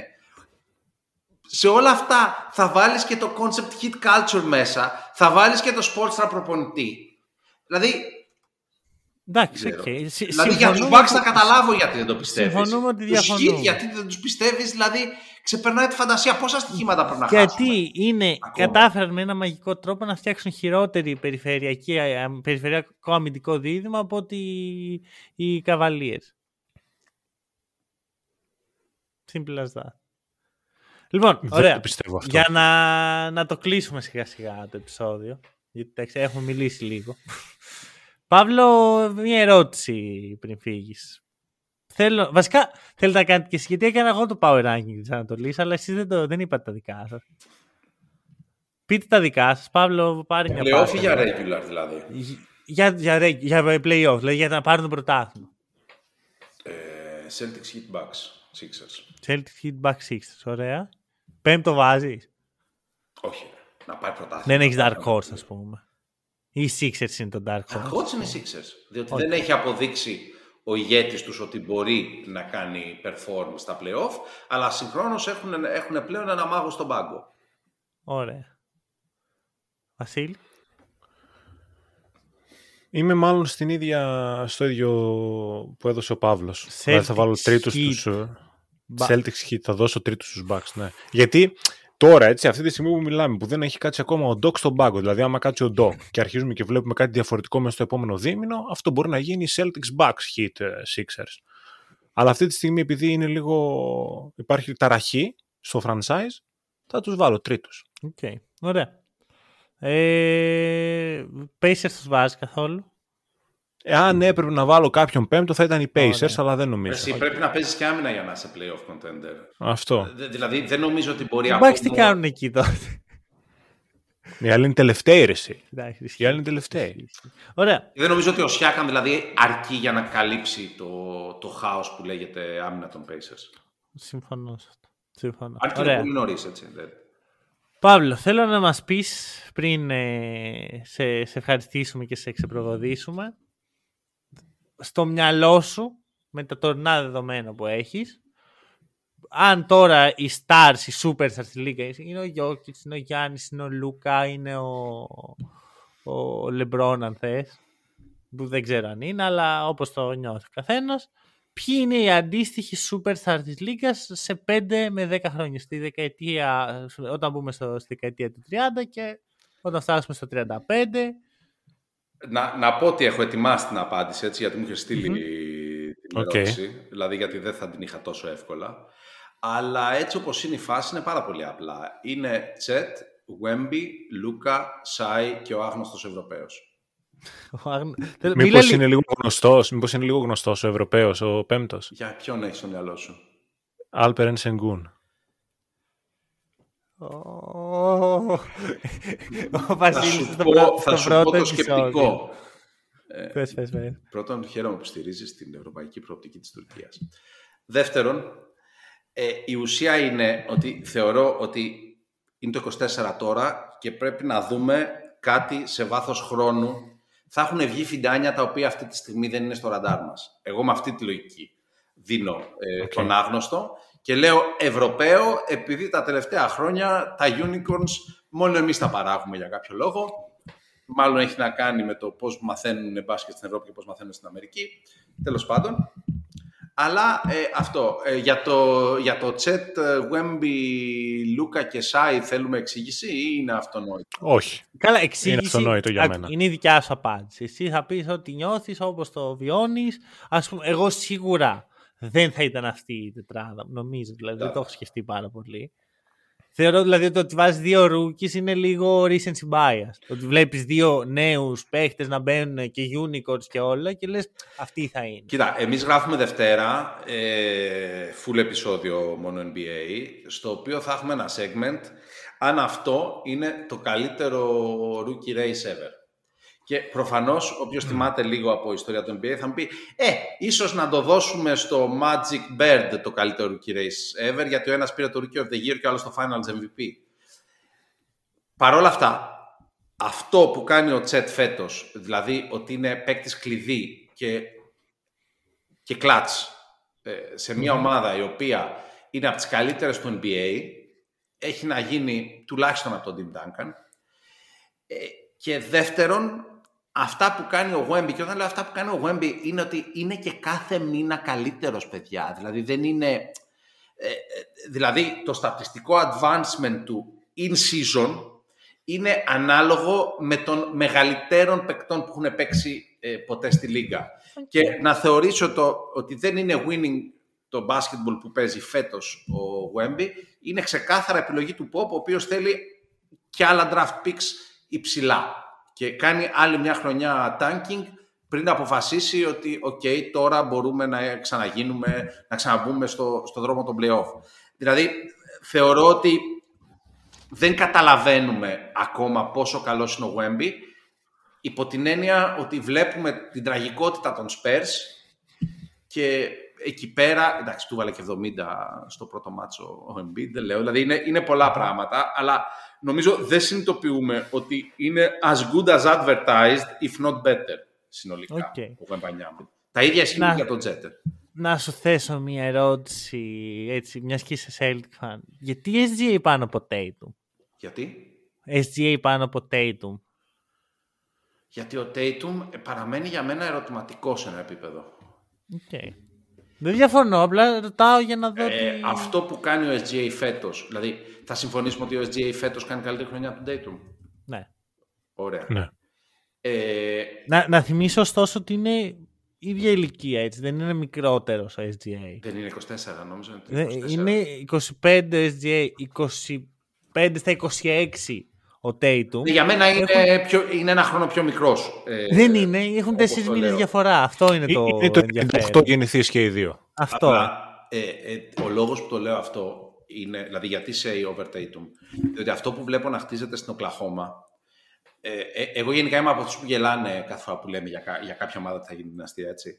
Αλλά αυτό που γίνεται στην Οκλαχώμα σε συνδυασμό με το ότι ο Πρέστη το έχει ξαναδεί το έργο και κατάφερε και το διάλυσε μόνος του από έλλειψη εμπειρίας και από τότε το μόνο draft pick που έχει κάνει λάθος είναι ότι δεν πήρε και τον Τσενγκούν στην ομάδα, έτσι. Δηλαδή, αυτά που μαζεύεις στο draft, αυτό που έχει χτίσει αυτή τη στιγμή για μια, με μια ομάδα που έχει ένα τόσο νεαρό κορ, η απάντηση είναι ότι, ξέρεις, ναι, θα είναι ο SGA γιατί θα έχει πιο πολλά πρωταθλήματα από τον Dayton μέχρι τότε. Okay ενδιαφέρον. Και λες, ε, άγνωστος Ευρωπαίος, εννοείς τον παίχτη που κυριολεκτικά δεν ξέρουμε το όνομά του. Αυτή ναι, ναι, ναι. Αυτή τη στιγμή θα είναι 13, θα είναι 12, θα είναι 14. Δεν έχεις τον Νίκολα Τόπιτ στο μυαλό σου, π.χ. Όχι, ρε. Αφήνω στο δεδομένο ότι με κάνεις project 6 με 11 χρόνια μπροστά. Οπότε πάντα μέσα σε 6 με 11 χρόνια θα βγει και ένα καινούργιο φιντάνι το οποίο ακόμα δεν το ξέρουμε. Δηλαδή, okay. Είναι... Μπορεί να είναι ο Τόπιτς. Δηλαδή, πώς να σου πω, δεν αποκλείω ότι θα είναι ο Τόπιτς, ναι. αλλά δεν το γνωρίζω ότι θα είναι ο Τόπιτς. Όχι, είναι ενδιαφέρον take για μένα. Ε, και σίγουρα διαφορετικό. Κανεί δεν έχει απαντήσει άγνωστο Ευρωπαίου μέχρι τώρα στο podcast. Α, το κάνετε πάντα αυτό. Το κάνουμε σε όλους τους καλεσμένους. Ναι. Εσεί το... δηλαδή, πώς, ποιοι είναι οι πέντε σας; Δεν έχουμε, έχουμε, θα κάνουμε ένα επεισόδιο στο τέλος, μάλλον στο τέλος της regular season, που θα βάλουμε έτσι τα δεδομένα που έχουμε συλλέξει από καλεσμένους και θα πούμε και τα δικά μας ε, top 5. Πάντως ένα όνομα που έχει ακουστεί σε άλλες πεντάδες ε, και δεν ακούστηκε τώρα από σένα είναι ο Edwards. Και ο Fox έχει ακουστεί αρκετά. Ναι, ναι. Ε, τι να πω, γενικά με τη Μινεσότα έχω ένα, έχω ένα θέμα. Ε, ενώ το μυαλό μου, ρε παιδί μου, βλέπει τα ίδια πράγματα που βλέπετε κι εσείς, ε, μου είναι πάρα πολύ δύσκολο να πιστέψω ότι μακροπρόθεσμα αυτή η ομάδα που έχει αυτό το ιστορικό και δύο παίκτες τους οποίους δεν τους πιστεύω σε ψυχολογικό επίπεδο και είναι κόρ της ομάδας, και ενώ φυσικά ε, το Ρούντι και το Downs, θα καταφέρουν μόνο και μόνο επειδή έχει δυνατό χαρακτήρα ο Edwards να πάνε μέχρι το τέλος και να σηκώσουν... Ναι, αλλά μπορείς σε έξι χρόνια να μην είναι καν στη Μινεσότα ο Edwards. Ναι, αλλά θέλω να σου πω, ε, δηλαδή στο μυαλό μου η, το στανταράκι που θα έχει πάρει πρωτάθλημα μέχρι το 2035, η μία ομάδα που θα σου πω ναι θα έχουν πάρει πρωτάθλημα μέχρι το 2035 είναι ο Κλαχώμα. Αν πρέπει να διαλέξω μία. Έτσι και το στάτους έτσι. Μ' αρέσει. ε, Είναι πολύ Έτσι νιώθει έξυπνη. superstar, ε. Είναι πολύ έξυπνη η σκέψη. Μ' αρέσει πάρα πολύ. Βλέπει γι' αυτό τα βάζουμε όλους τους άλλους μπροστά να μας πούν τα, τις καλές σκέψεις τους και μετά θα τα πούμε. Α, για να, ακούσετε, για να ακουστείτε εσείς διάνοιες στο τέλος της σεζόν. Έτσι, Ναι. θα σκέψεις να λέμε Πολύ όλα σωστό. αυτά. όμως. Δηλαδή, Πολύ αν σωστό. ο καθένας λέει μια- ένα τόσο βαθύ πράγμα για αυτή την πεντάδα, θα, εμείς θα είμαστε στο τέλος θεοί, ας πούμε. θα, είμαστε- θα έχουμε συλλέξει τα δαχτυλίδια του, Θά- του τα πετράδια του Θάνος. Λοιπόν, Παύλο, σε ευχαριστούμε πάρα πολύ. Ευχαριστούμε πάρα πολύ, Παύλο. Εγώ ευχαριστώ ρε παιδιά. Ε, Δεν ξέρω πόση ώρα θα βγει το podcast, αλλά ο Παύλος έχει κάτσει εδώ πέρα δύο ώρες ε, και μας κάνει παρέα. Ε, Εντάξει, καλά περνάμε. κεράστε καφέ για το hack and roll για τις δύο ώρες του του Παύλου. Δεν ξέρω, Παύλου υπάρχει τρόπος να σε- στηρίξεις το κοινό το μόνο NBA. Εγώ ρε παιδιά, και, δηλαδή το σέβομαι απόλυτα πώς το κάνετε. Εγώ δεν έχω δώσει τέτοια επιλογή. Okay. Στηρίχτε λοιπόν και το μόνο NBA με όποιο τρόπο θέλετε, με ένα like. Λοιπόν, με ένα subscribe follow. στο 10 λεπτά μόνο NBA. Subscribe στο μόνο NBA. Σ- ε, follow στο Facebook. Follow στο Twitter. Follow στο Instagram. Follow στο YouTube να βλέπετε τα βίντεό μας. Ε, κάντε like και το playlist του 10 λεπτά μόνο NBA στο Apex Sports. Γενικά έχουμε άπειρο content ε, για σας. Τόσο πολύ που οριακά δεν έχουμε χρόνο να κάνουμε τις δουλειές για τις οποίες μας πληρώνουν. Οπότε, δώστε λεφτά για καφέ στα παιδιά και εσείς παιδιά δώστε μου ποσοστά. Καλά, αυτό εξυπακούεται. Άμα κεράσουν στο σημερινό επεισόδιο, εξυπακούεται. Ναι, θα, θα, έρθει- θα, θα σου έρχονται καφέδες ε, στο σπίτι σου. Στα σχόλια για τον Παύλο στον Buy Me a Coffee, ε. Ναι, όποιος γράψει για τον Παύλο θα τα στείλουμε.